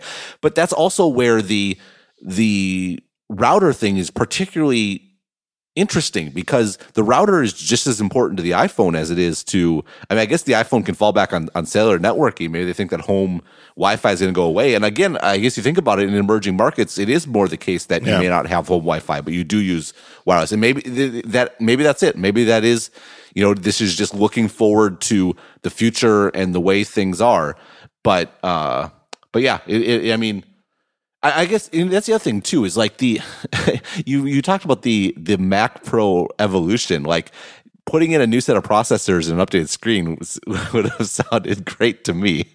I mean, in some respects, it's almost like this weird. It's like this weird codependent relationship between Apple and you mean the Mac MacBook users. Pro, MacBook Pro. yeah, sorry, MacBook Pro. Like, I mean, MacBook, MacBook, Apple is like we need to support the Mac. You're right. It's the, it's it's the truck, quote unquote. We're gonna dump all our shitty work on it and whatnot. And me, all MacBook Pro users like that's fine. All we want to do is like do our shitty work. Just give us a just give us updated internals. We'll be, we'll be totally happy. But I was like, no, we need to update it. We need to innovate it. It's like this weird sort of like this weird sort of relationship between the two sides that that is kind of weird. That's all I can say. It's weird. All right, let me take a break here and thank our third and final sponsor. It's our good friends at Casper. Casper makes an obsessively engineered mattress, and they sell them at shockingly fair prices. Go to casper.com slash the talk show and use code the talk show, all one word, the talk show, and save 50 bucks towards your mattress. Casper has engineers, mattress engineers. These are engineers who only work on designing mattresses, and they've designed one perfect mattress it is a combination of memory foam and uh, uh, other technologies. the bottom line is it's just one type of mattress. You don't have to go there and pick between uh, this style, that style, whatever. You just pick a size. You just pick a size. It comes to your house in a little box shockingly small box because it's made out of foam. They they sort of vacuum seal it. It's worth buying one of these mattresses just to get the box in your house to see how small a box they can put an entire like king or queen size mattress in. Uh, you open it up in the room. Don't open it up before you get it to your bedroom. Trust me. Read the bo- instructions on the box. You don't want to do that. Uh, you open it up and you have a beautiful mattress. It's right there. It makes a great sound. It sucks all the oxygen out of the air as it fills up. Uh, and it's great. I have one. It is terrific. It, it's like sleeping in a luxury hotel every night. Uh, and here's the thing: like all these other companies that sponsor these podcasts, it sounds too good to be true. But the the reason it works is that they sell directly. The reason mattresses cost so much in other places is, is that there's just a whole middleman thing where the, from the factory to your bedroom, there's all of this markup uh, as it goes through the retail channel. And the expense of having like a big retail showroom where you walk around and try six different styles of mattress from different companies. And it's gross because all these other people have like jumped on the bed to try it out. Um, Casper takes out all that away. You buy it, it shows up at your house. You have a hundred night home trial and if you don't love it, they will pick it up at your house and give you a full refund. You don't even have to pay to ship it back. You just get all your money back and they just take it away if you don't like it. They can do this because they know that people who buy them, they don't take it up on them because it's a great mattress. 100 night home trial. So you don't have to worry about the fact that you're buying a mattress online without actually trying it. So next time you need a mattress, or if you don't even, if you think, hey, maybe my mattress is old and gross and it's, you know, kind of worn out, just go there, get a new one, and you'll sleep better. What's better than sleep? I love to sleep. So go to casper.com slash the talk show. Remember that code, the talk show, and you will save 50 bucks towards your mattress. Go there and try it out. Love this sponsor. Cannot believe, can, still cannot believe that my career has ended up where I'm a mattress pitchman. I, I, I swear to God, this is my favorite, one of my all time favorite sponsors in Daring Fireball slash the talk show history is Casper. Just because I, I, you know, like when Squarespace sponsors the show, I told you if you would have told me ten years ago, hey, you, you know, ten years from now, you're going to be pitching like a service where you can set up your own website. I can think like, hey, that's great. That's sort of what I was hoping I would end up doing. That's great. If you had told me I would be selling mattresses, I just would be like, are you serious? But here I am. There you are. Uh, all right. What else is going on? How about this Chris Lattner story? So, Chris Lattner, creator of uh, LLVM, compiler, uh, CLang, uh, the original engineer behind Swift. Kind of worked on Swift for like a year or two before uh, showing it to his teammates at Apple, and then it was like a small team that worked on it. Sort of, you know, he, uh, fairly said the father of Swift has left Apple and is uh, joining Tesla in, within a week or two. Uh, and a couple of other people. I mean, there's sort of uh, a, a, I wouldn't call it like a couple of people have written to me and said like, "Well, you're linking to all these people who are leaving Apple for Tesla. Does this mean that there's like this huge brain drain going on where all the talent from Apple is leaving for Tesla?" And that's I don't think that's the case. And I've asked around. I I, I don't. I, I just think it's a couple of high profile cases, but I do think there's more people leaving Apple for Tesla than leaving Tesla for Apple. Yeah, uh, and you know it, it's it's I, I, it's hard to say. I mean, in some respects, I mean, the, the, what what Lattner has accomplished is incredible, and I, I, think if you don't really know about, and most Apple customers have no need to know about, sort of the developer tool chain, it's it's hard to appreciate the the contribution this guy has made to Apple. I mean, like, and the stature, talking, the stature that he has in the industry. I mean, it's very hard to say, you know, who else is like Chris Lattner. I mean, he's sort of a singular figure in terms of what he's accomplished and what he's done. I mean, you know, oh, absolutely. It, I mean, in the, the entire like LLVM like uh, architecture, and now like Clang is kind of a, a part of that now. That that's the front end compiler. That you know, it's it's one, it's totally taken over the industry. I mean, and uh, for one, and for two, it's a um, yeah. I mean, so for one, just the impact broadly, it's widely adopted. It's used everywhere. It, there's all sorts of custom tool chains that are built on top of it. It supports all sorts of things. And then uh, it, LLVM is sort of a broader architecture. Clang is for C type languages, uh, primarily. So it's a narrower sort of thing that sits on top of it. But the other thing, I mean, just from a so from an industry perspective, absolutely spot on. Like this guy's a giant in the field. I mean, like like Richard Stallman like level. Like Richard Stallman is a GCC or whatever. Like this and is kind of his, in some respects, his successor in Linus, that sort of Linus vein. Torvalds. Uh, you know, there's only a handful of people who you can compare to Lattner, and for some reason, all the other ones are a bunch of assholes. And Lattner is a really nice guy. right. so so yeah, I mean, yeah, absolute giant. And then for Apple, I mean, it, it, the the way I mean, Apple talks about wanting to own their primary technologies, Yep. right? Yep. Like what Lattner did was made it possible for Apple to not only own its developer tool stack in a way they didn't before and they were at the mercy of third parties like you know the whole Metrowerks and code warrior and all, like all that sort of like stuff and and they they end up owning the entire stack and he did it in a way that is like the best of Apple's strategy. I talk about the commoditizing the complements part, right? Mm-hmm. What Apple, like people talk about Apple being this integ- being integrated, right? Because they do the OS and the hardware. If you think about the hardware, Apple is very modular, right? Apple's like 600 suppliers or something like that all over the world building all these pieces, competing against each other to get the lowest possible price. Apple can dual source suppliers, et cetera, et cetera.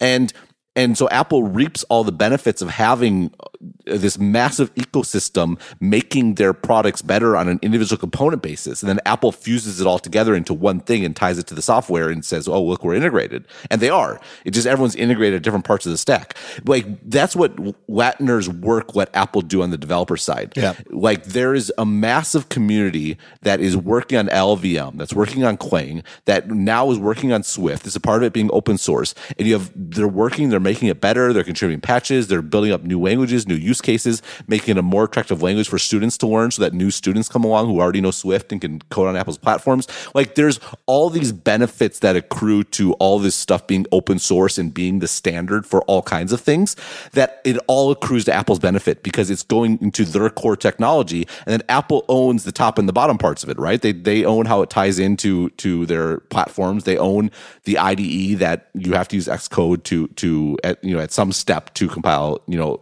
you know iOS apps or whatnot. And and so from a strategic and business perspective his contribution is massive. It's absolutely massive. And it's it's equal to someone like the more famous folks you see like ivan uh, ivan industrial design or the people in the software stack or in the hardware the the, the chip stack like building a custom thing for apple. It, it, it it's difficult to overstate the contribution he's made both to the industry and to apple and, and their sort of strategic position going forward Yeah, I'll probably uh, um, miss this because I wasn't directly involved. But Apple's developer tools are uh, incredibly important to a platform. It's hard to overstate that, and it's one of those things that Microsoft has aced. I, I think from uh, the very earliest days uh, through to the current day. Like, say what you want about using their platform as a user. I, I still I find Windows 10 to be as unpalatable as ever. But their developer tool story has always been top notch. In uh, from everything from the compiler to debugger to uh, uh, you know the the languages, um, and Apple really missed out on that. Uh, back in the early days, you know, there was uh, the the Macintosh developer tools was it was called M- MPW Macintosh Programmers Workshop, um, and it was this sort of weird for the Mac perspective hybrid. It was sort of like a, a command line shell that uh, on a system that didn't have a terminal or didn't have a command line. When you ran MPW, there was a shell and it had its own shell scripting language.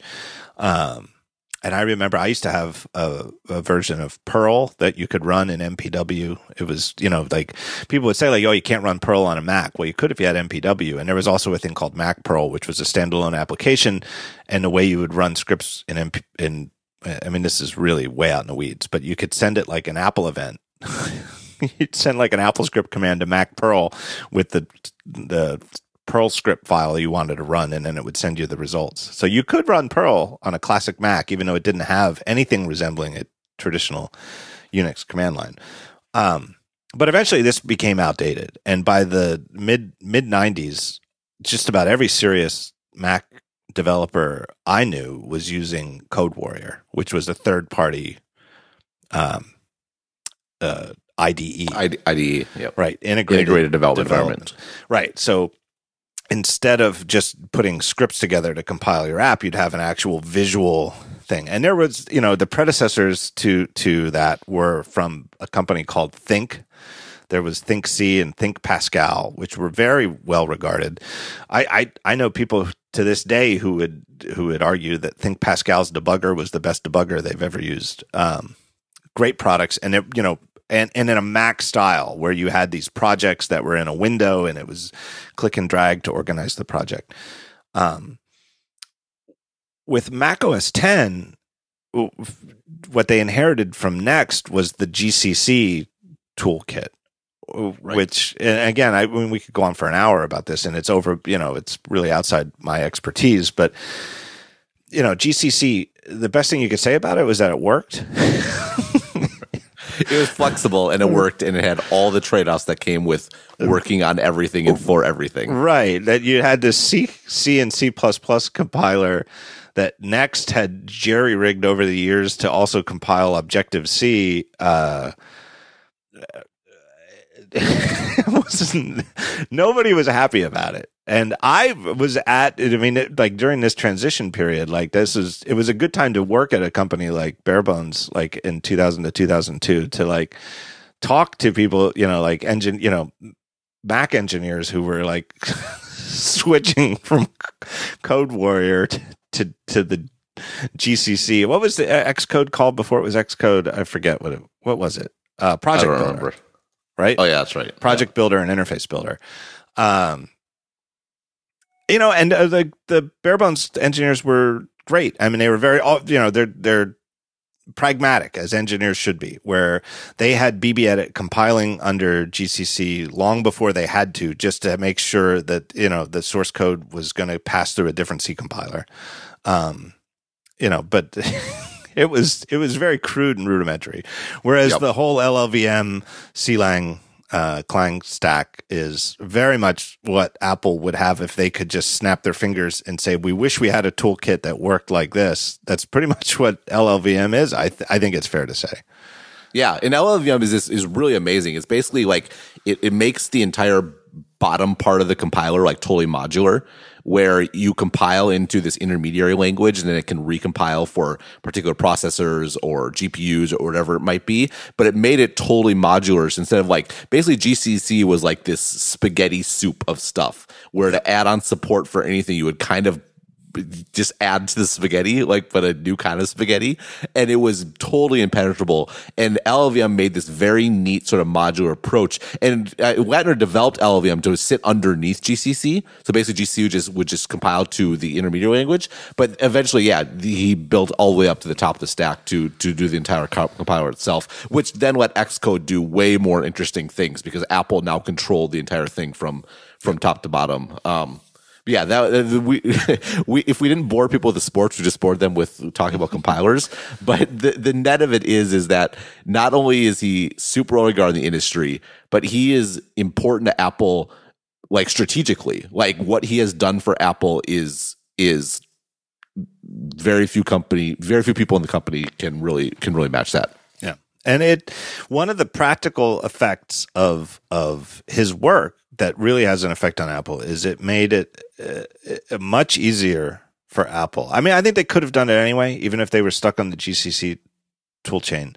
They could have, but I think it was. I, I don't think anybody would argue with the fact that it's easier for Apple to, to have you know things that run on ARM, things that run on Intel, have new you know switch to new new ARM sixty four and stuff like that. Uh, it, it it makes them less dependent on on uh, the the specific hardware that they're targeting. They can yeah. Much- I mean, when that yeah when the iPhone came out, it was still GCC, but yeah, but but I think the 64 bit transition is is a perfect example of where it just got way easier for them. Um, and in all, in all future changes will be much easier. Yeah, like they can go to something in the future that's not there yet, and they don't. It'll be easier. They can you know.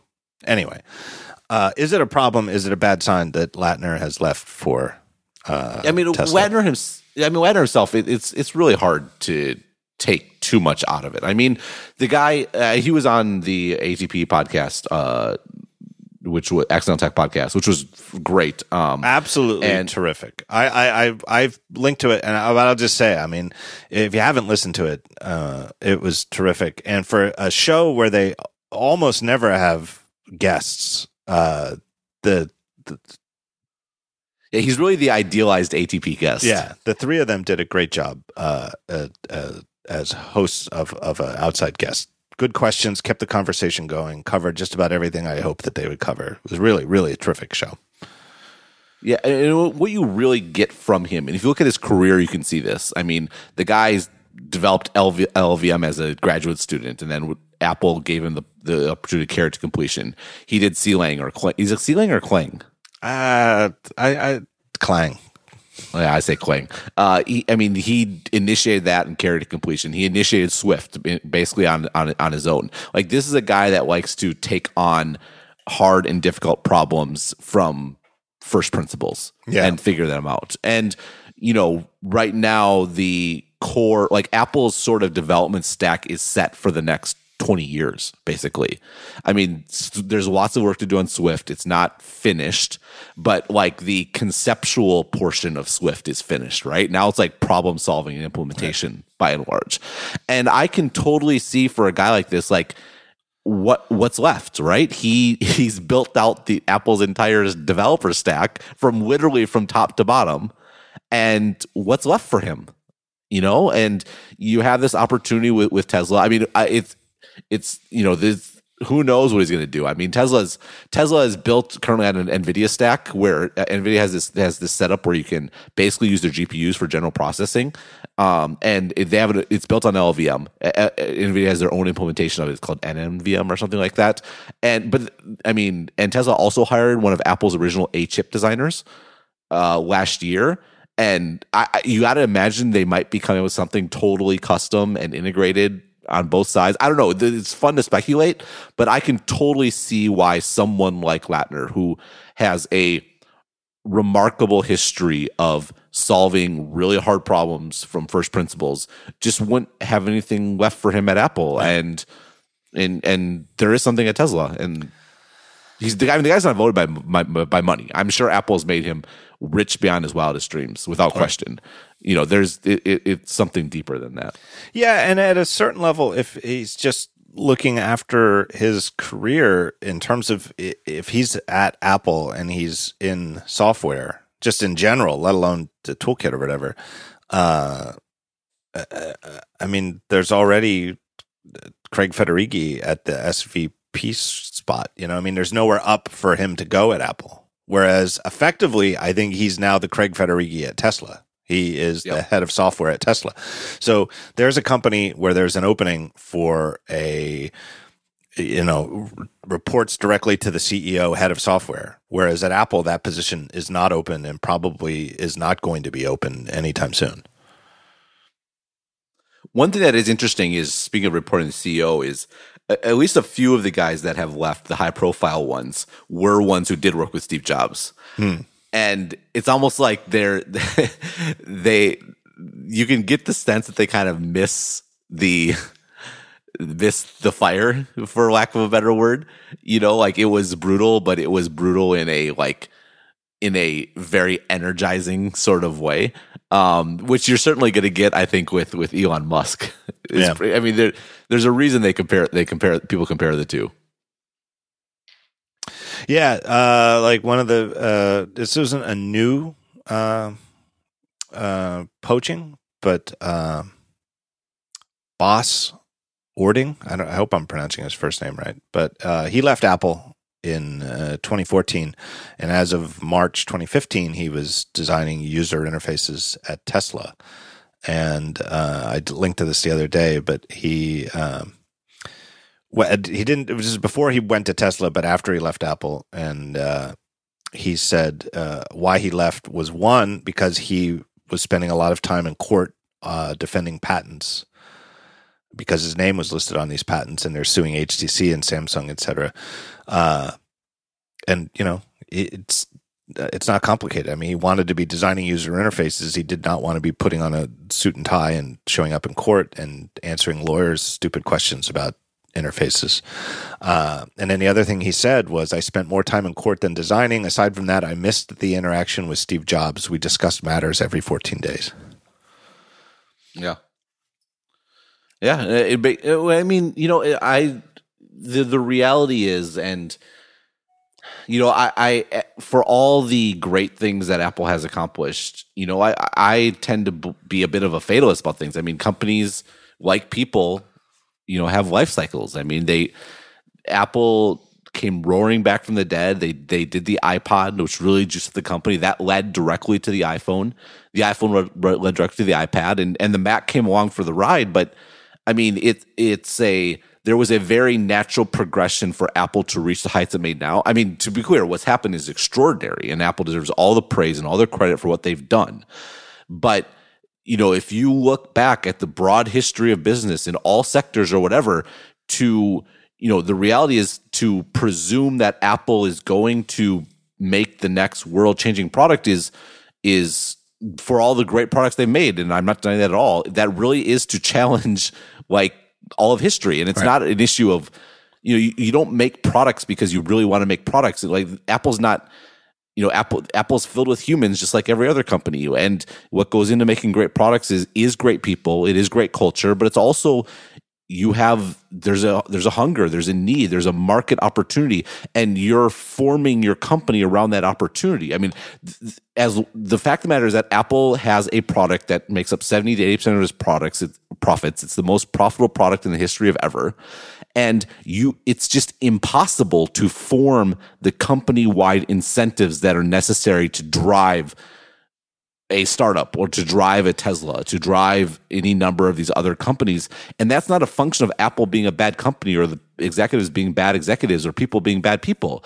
It's a, it's just, it's like a, it's like a fact of life. It's like a, a law. I mean, you cannot have the incentive structure of a startup when you're a $750 billion company. You just can't. Right and and there's people that want that that thrive on that and it's natural that they pursue that i still think that in hindsight even in for nobody really foresaw that the iphone was the culmination of personal computing uh, but in hindsight, it's obvious that it was that this is where everything. Right, Apple's been making the same thing all along, right? From right. day one, Apple's been making the personal computer from day one, right? And and the iPhone fits perfectly in the evolution of Apple as a whole, right? And the one thing that Apple missed, Steve Jobs missed, everybody, I think, missed up until and and I'm not a huge Netscape fan. I'm not a huge Marc Andreessen fan.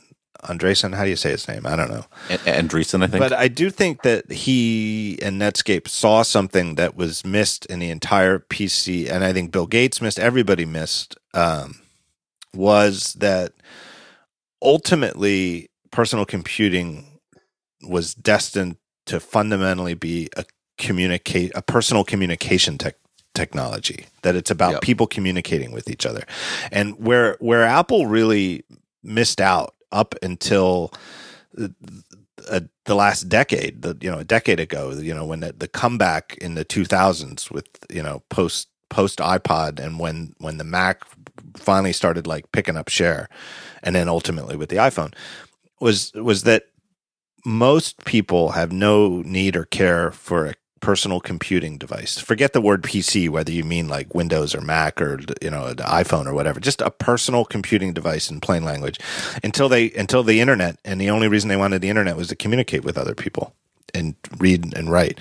And so everything pre-internet that Apple did was falling on deaf ears. I mean, it's a, it's fundamentally why the you know, in my opinion, is fundamentally why the the the Newton failed because the form factor was entirely about being more personal than a Mac, that it was smaller. Uh, it wasn't pocket sized, but they could have made one pocket sized if it had taken off. Surely, if it had, you know, if it had gotten any kind of traction in the market, surely they would have made a Palm Pilot size one. Um, uh, but it was pre-internet and it didn't have, you know, there wasn't a, therefore wasn't a communication device and therefore it gained no traction.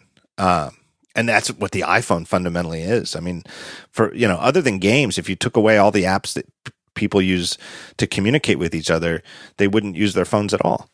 Yep, uh, this is exactly this is exactly right. I wrote this piece last spring um, called "Everything as a Service." That basically the point of it is that the iPhone was the ultimate, the culmination, the best ever sort of manufactured device broadly and PC specifically.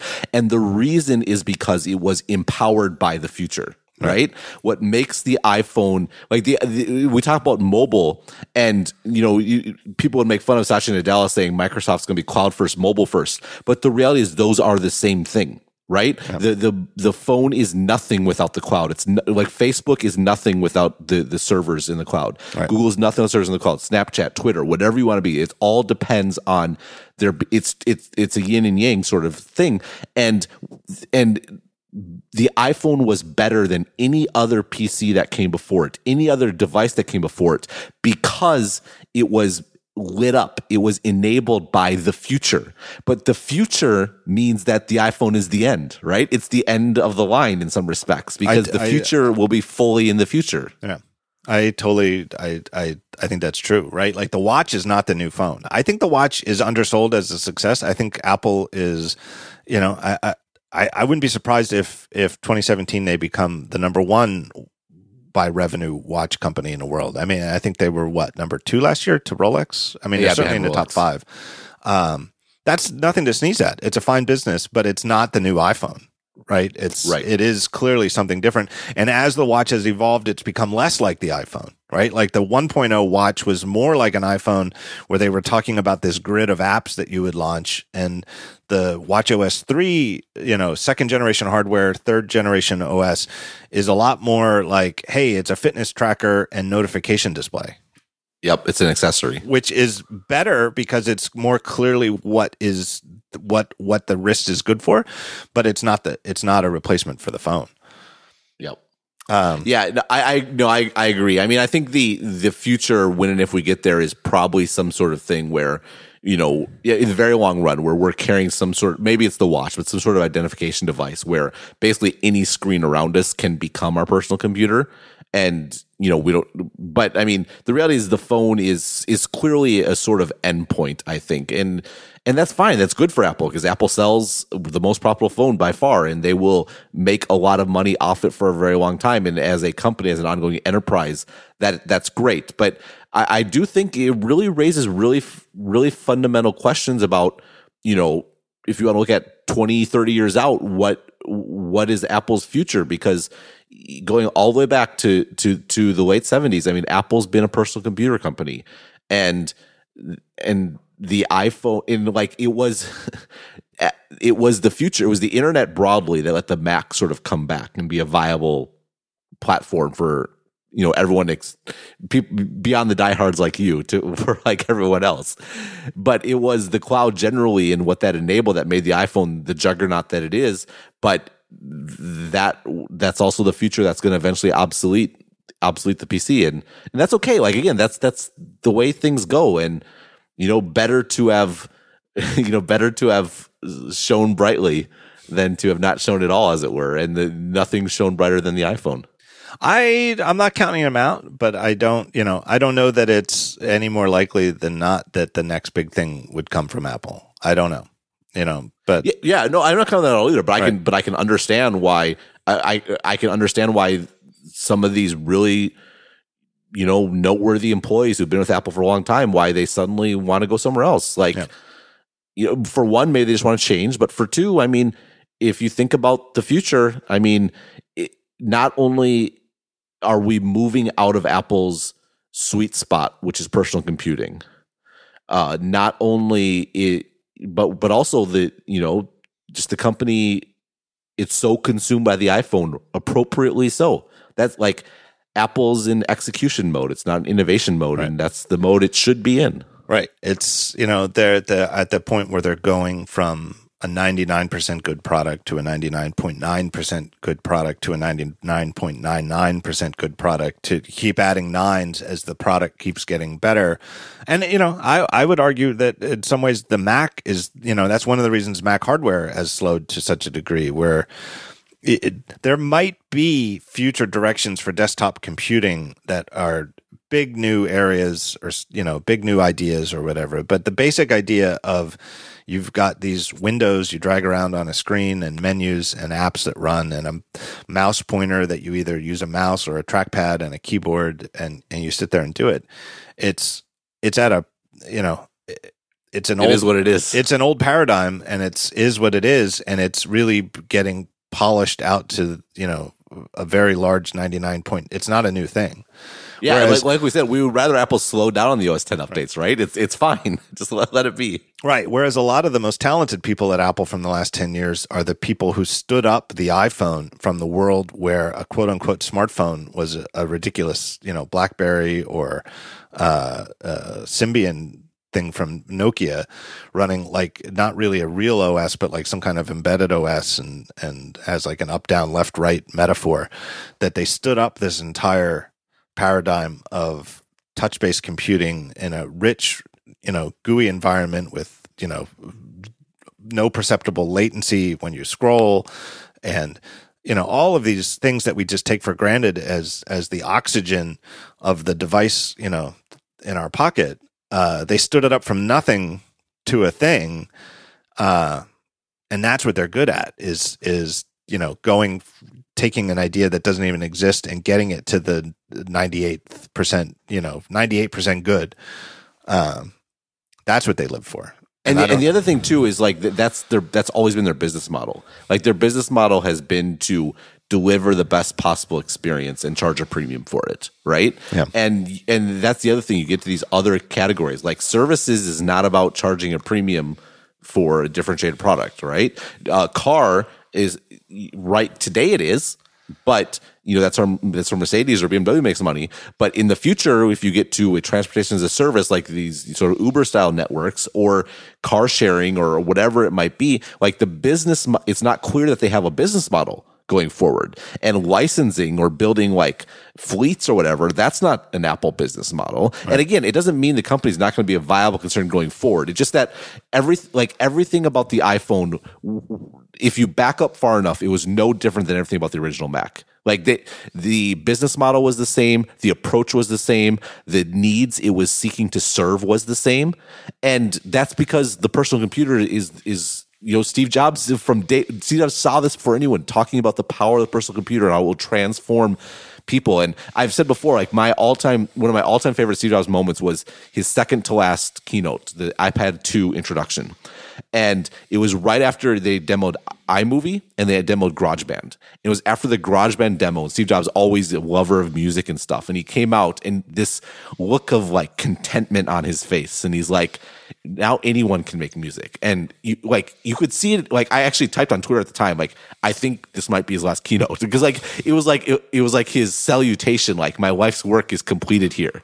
And and that's an amazing thing. And and the and and that's fantastic. But like the world, it, the world goes on. It, it Right. does. Did you watch? Uh, uh, I don't think Dalrymple and I talked about it on my last show, but uh, the 10 year anniversary of the original iPhone introduction was uh, a couple weeks ago. Did you? I rewatched. Did you rewatch the the? I, I looked at parts of it. Um, I mean, it, yeah, it's it's a world it, it's a world changing event. It really is. I mean, I remember I was there. It was early, it, and I'm so glad that I was. But it was early in the era when I was regularly attending Apple keynotes. Like even just a year or two before, it was sort of. A, I think I'd been to like a WWDC note or two before that, but like MacWorld keynotes, I wasn't going to because I just you know, it, I was just a guy who never left his house. uh, but I was at we the slept, we slept until eleven in the morning. the Macworld 2007 keynote, I had a press pass for. It was one of the first I got a press pass for, so I had a good seat close to the front. And I just remember thinking at the time uh, that this is this is it. This is the keynote that we've every single other keynote has ever has been uh, you know because we wanted this one. This is the one, and it somehow, it, it, you know, illogically, it's the one that that we collectively want Apple to give every single time. Right. we've changed the world again you know but that they literally did. But the thing that struck me was when i was looking for like youtube clips of it uh is that a whole bunch of them cut out like the first five or six minutes of the keynote and just start with when he starts talking about the iphone. And to me they're missing what was so amazing about that keynote which was that the first five or six minutes were about like the Mac and something else. No, Uh, it's more than that. I wrote about this. The first thirty minutes were about the Apple TV. Was that? Did he do it? No, that was. I thought that came at the end after the iPhone. No, they open with the with the Apple TV.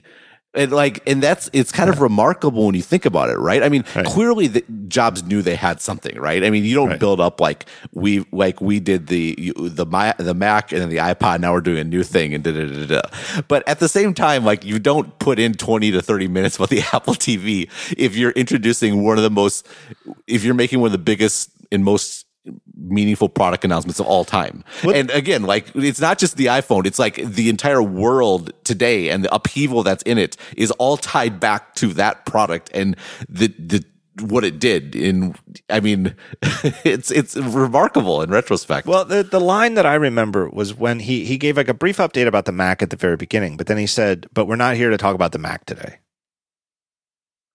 And it was like the like the oxygen just came out of the crowd because it was the the the context to remember is that leading up to that keynote, it was widely rumored that Apple was going to introduce a phone, and uh, you know somehow Right. the just the simple fact that Apple was going to introduce an iPhone something called an iPhone was leaked. And, you know, I don't know if that came just because of their negotiations with Cingular. I don't know, you know, but somehow just that pure information leaked.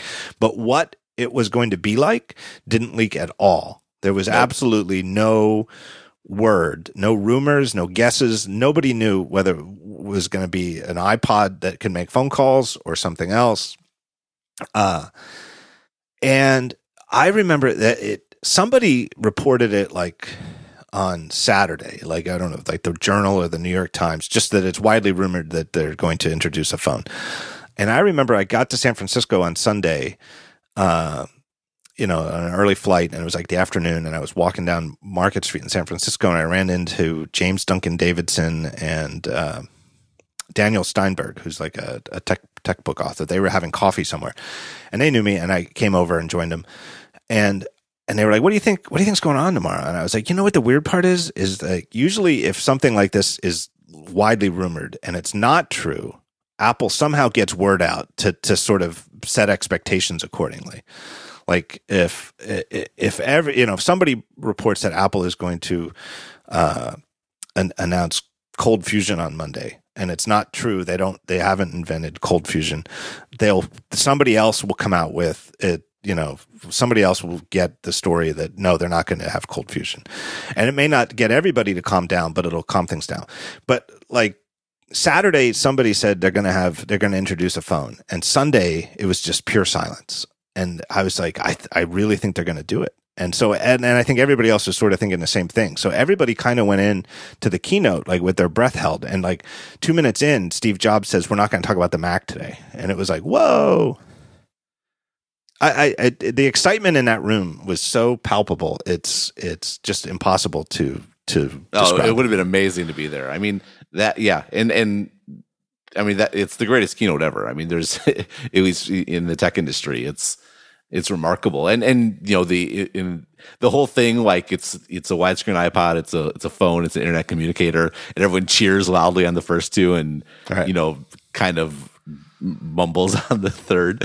And again, I mean, like because th- this is the flip side, right? I write a lot of major theme on Stratechery is beyond the business model stuff, but it's about like the internet and its impact on not just business but society generally, right? But but again, it's it's yin and yang. Like the internet, it's the internet plus mobile. It's those two things go together because it's not just sitting down at your desk and having access to the internet. It's it you having full access to everything anywhere all the time.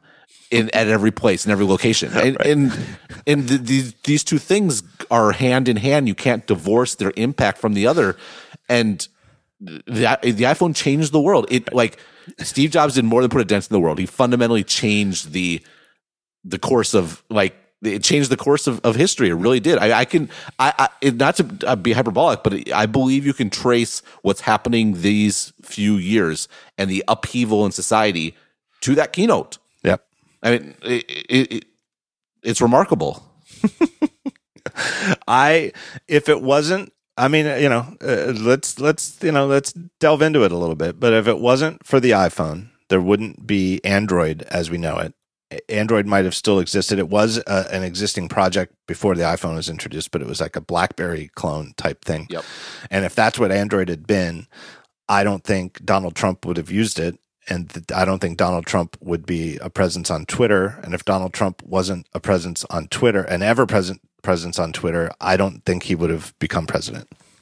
No, it, it's not just that though. It's it's the the I polarization think you can and draw- the, the I- tribalism. I, oh, I completely agree. I Like I don't agree. think it's like a trick pull shot. I don't think it's like you know the cue ball hits the nine and the nine hits the sidebar and then it hits the seven and the seven hits the two and the two goes in the corner pocket.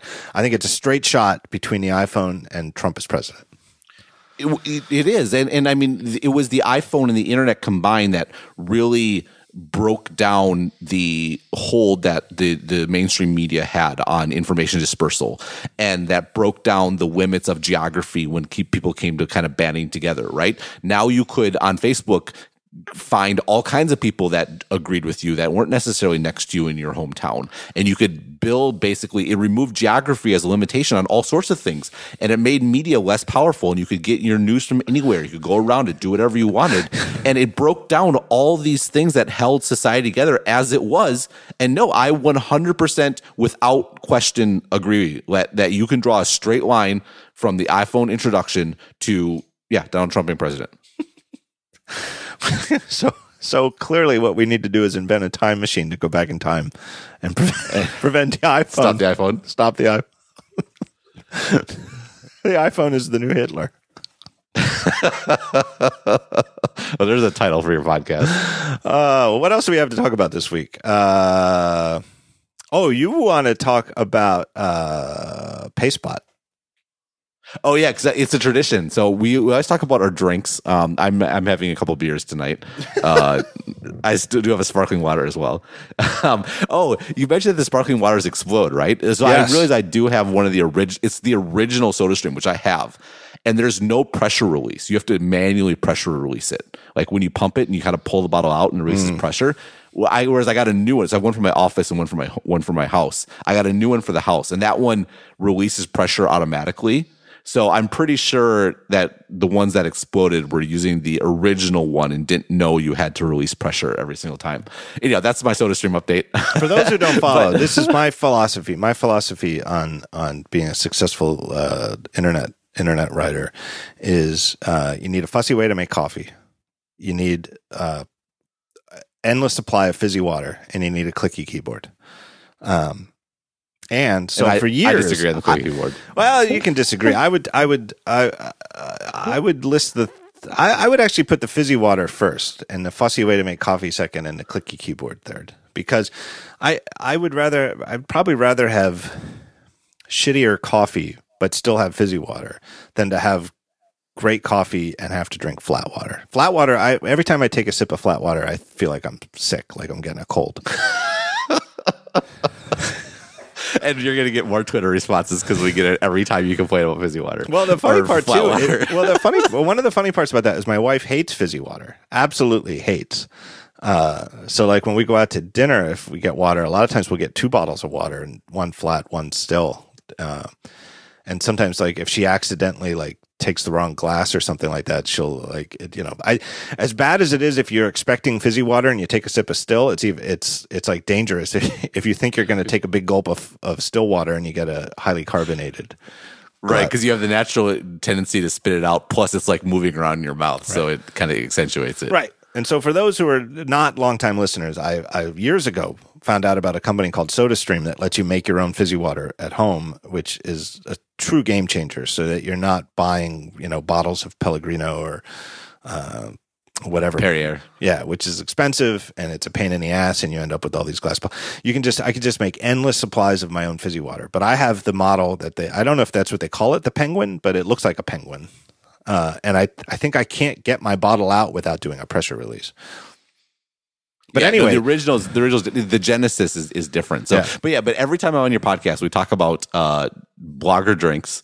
Uh, you can, you know, I, my favorite um, saying is, I think from you and Merlin, you can tell what you tell what time of day it is by what you're drinking. yes, Um, so usually I'm on whiskey now, but I'm, I was trying to take it. I feel like I got a little tipsy last time I was on the podcast with you, so I'm trying to take it easy. it was a holiday party.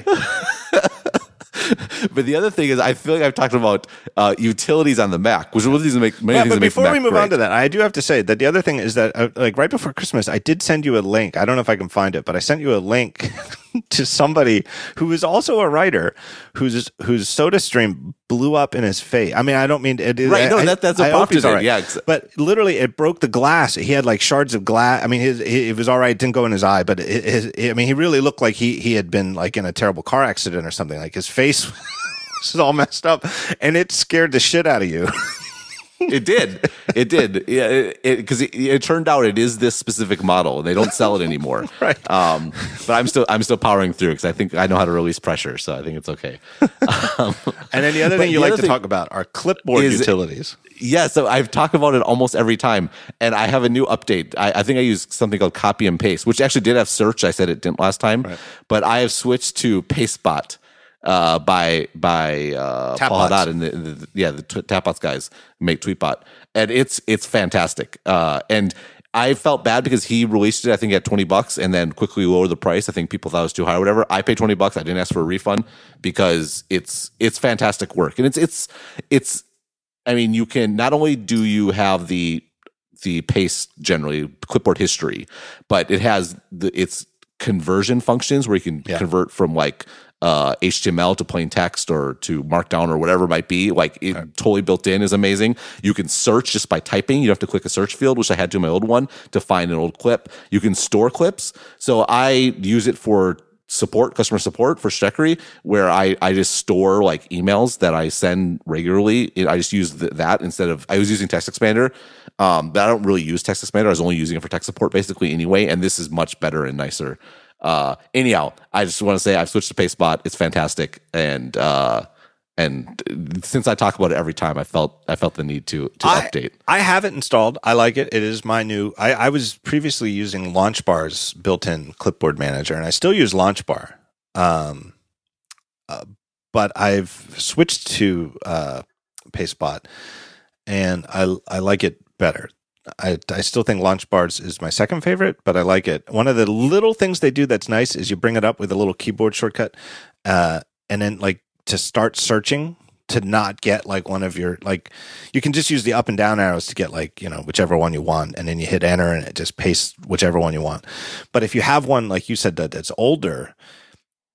I love the way that to search, you just start typing to search. You Right. don't have There's to no click it. extra click or You don't have to click in the field. You don't have to hit tab to switch. You just start typing, and it's it it, it just switches to search. And I find that to be incredibly useful. Right, because I by far the biggest thing in my list is is URLs. I just have tons and tons and tons of them. And generally speaking, if a site has relatively sane URLs, you can just start typing the general word, and it, it finds it every time. It's it's fantastic. Right. Or you know, like it'll it'll match like a substring of it. Like uh, you you can type uh, wiki, and it'll just show filter it down to the ones with Wikipedia links or something like that. Right, exactly. Uh, or Verge or whatever, and it'll just filter down to that, and you don't have to match from like the beginning of the string or something like that. When you, No, yeah, because it'll do anywhere in the URL. So if the URL has the name of the article in, in the URL, like most sites do, like I'm looking at one here, like theringer.com slash wizards dash otto dash porter. Like I can remember I read an article at Otto Porter. I start typing Otto Porter and it, it pops up right away because it's, it's, it finds it in the middle of the string.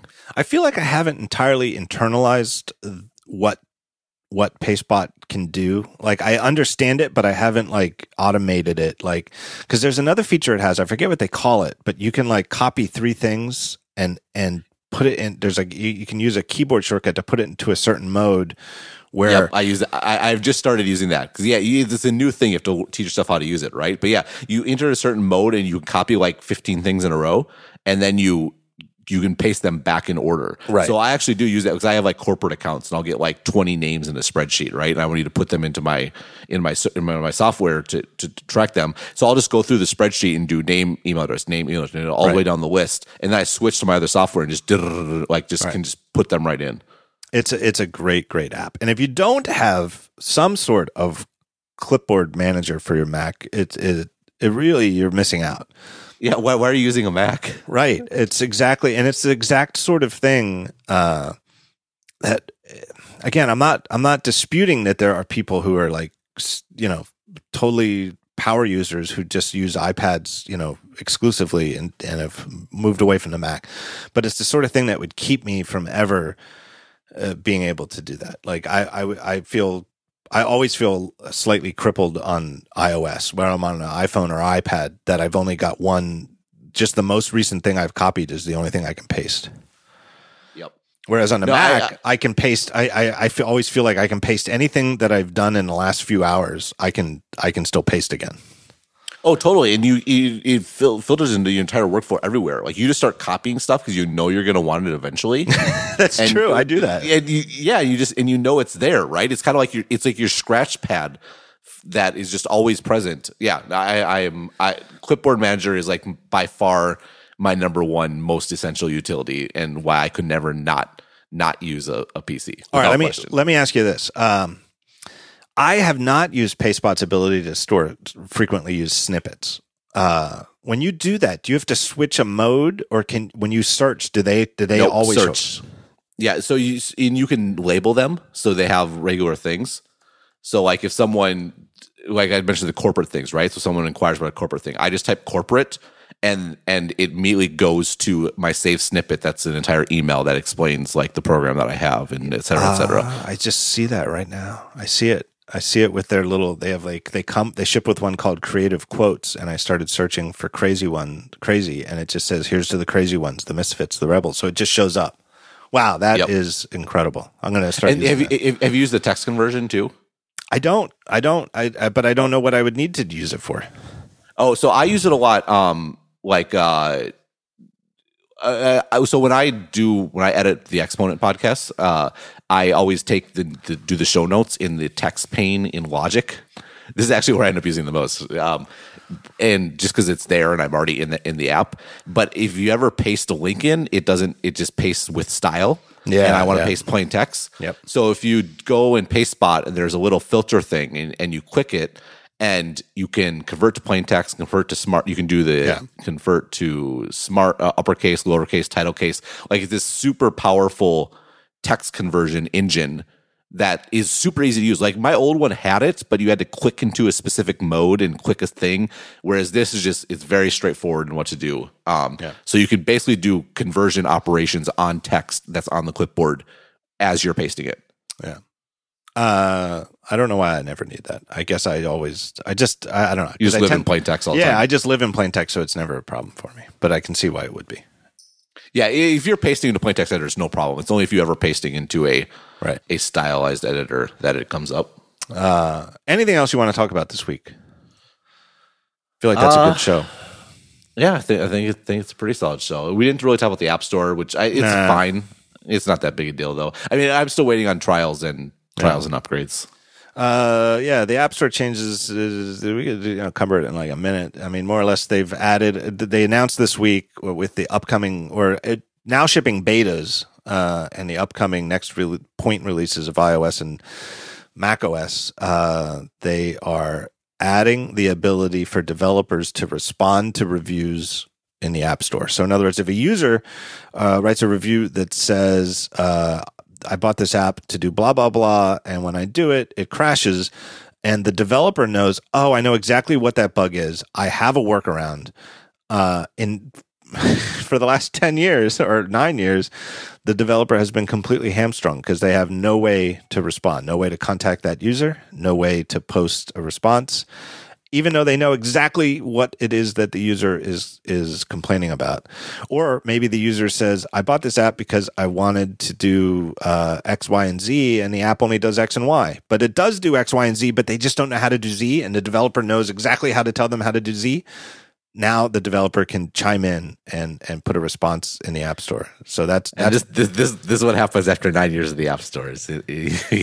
Innovative features like this. Uh, and then the other change is on iOS in particular. Uh, they are adding new APIs, official APIs for developers to prompt the user to leave a review in the App Store.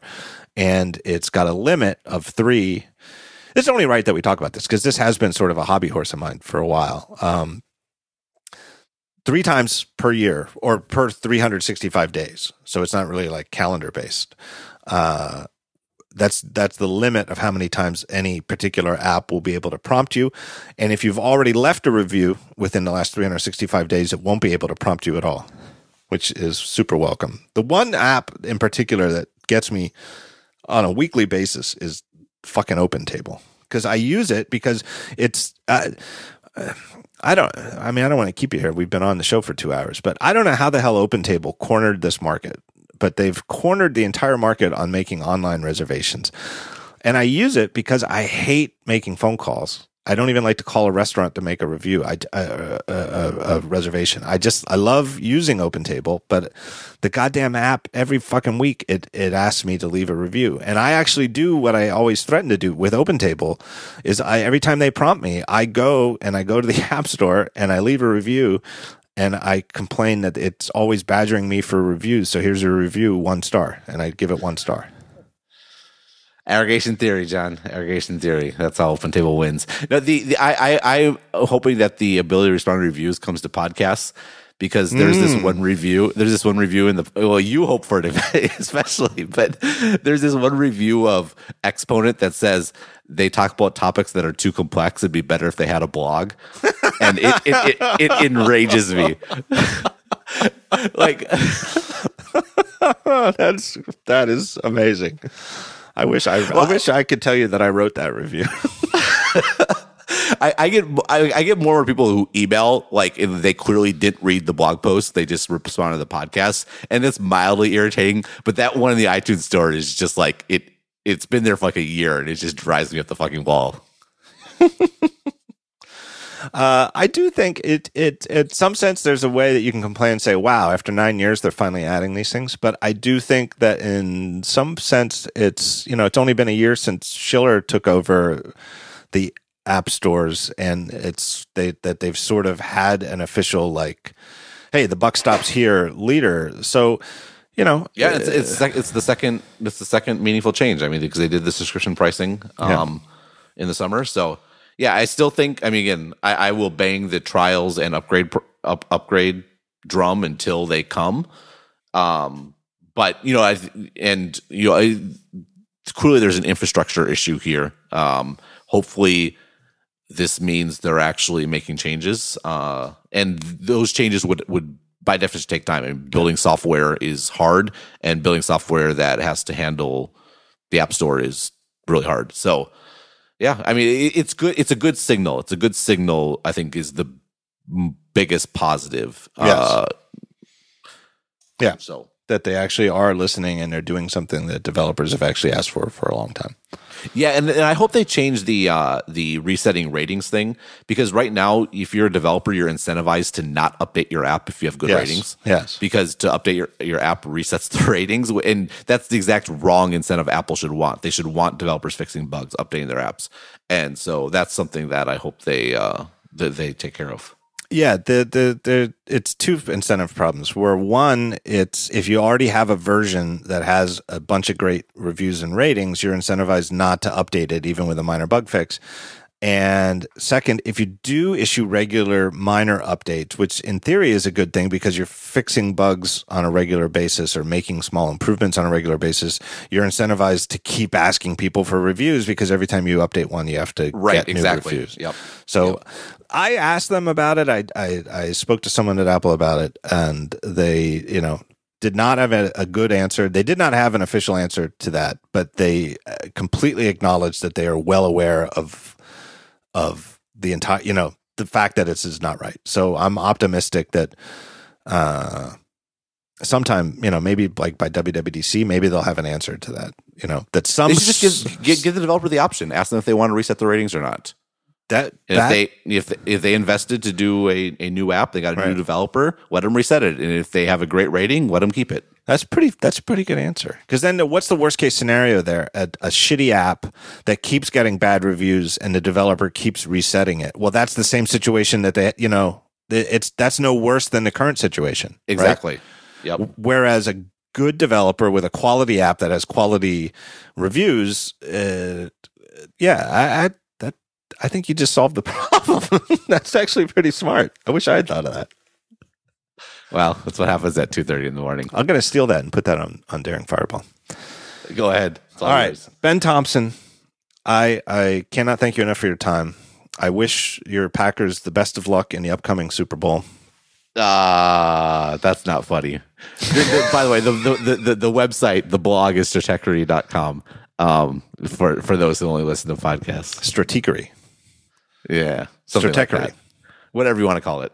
Just Google Ben Thompson and Exactly. will- That's that's no, that's exactly what I do, and it, and uh, it and works. It, it will come up. You've got a terrific newsletter. I look forward to getting every single day. Uh, and you're a fine presence on Twitter at at Ben Thompson. That's me.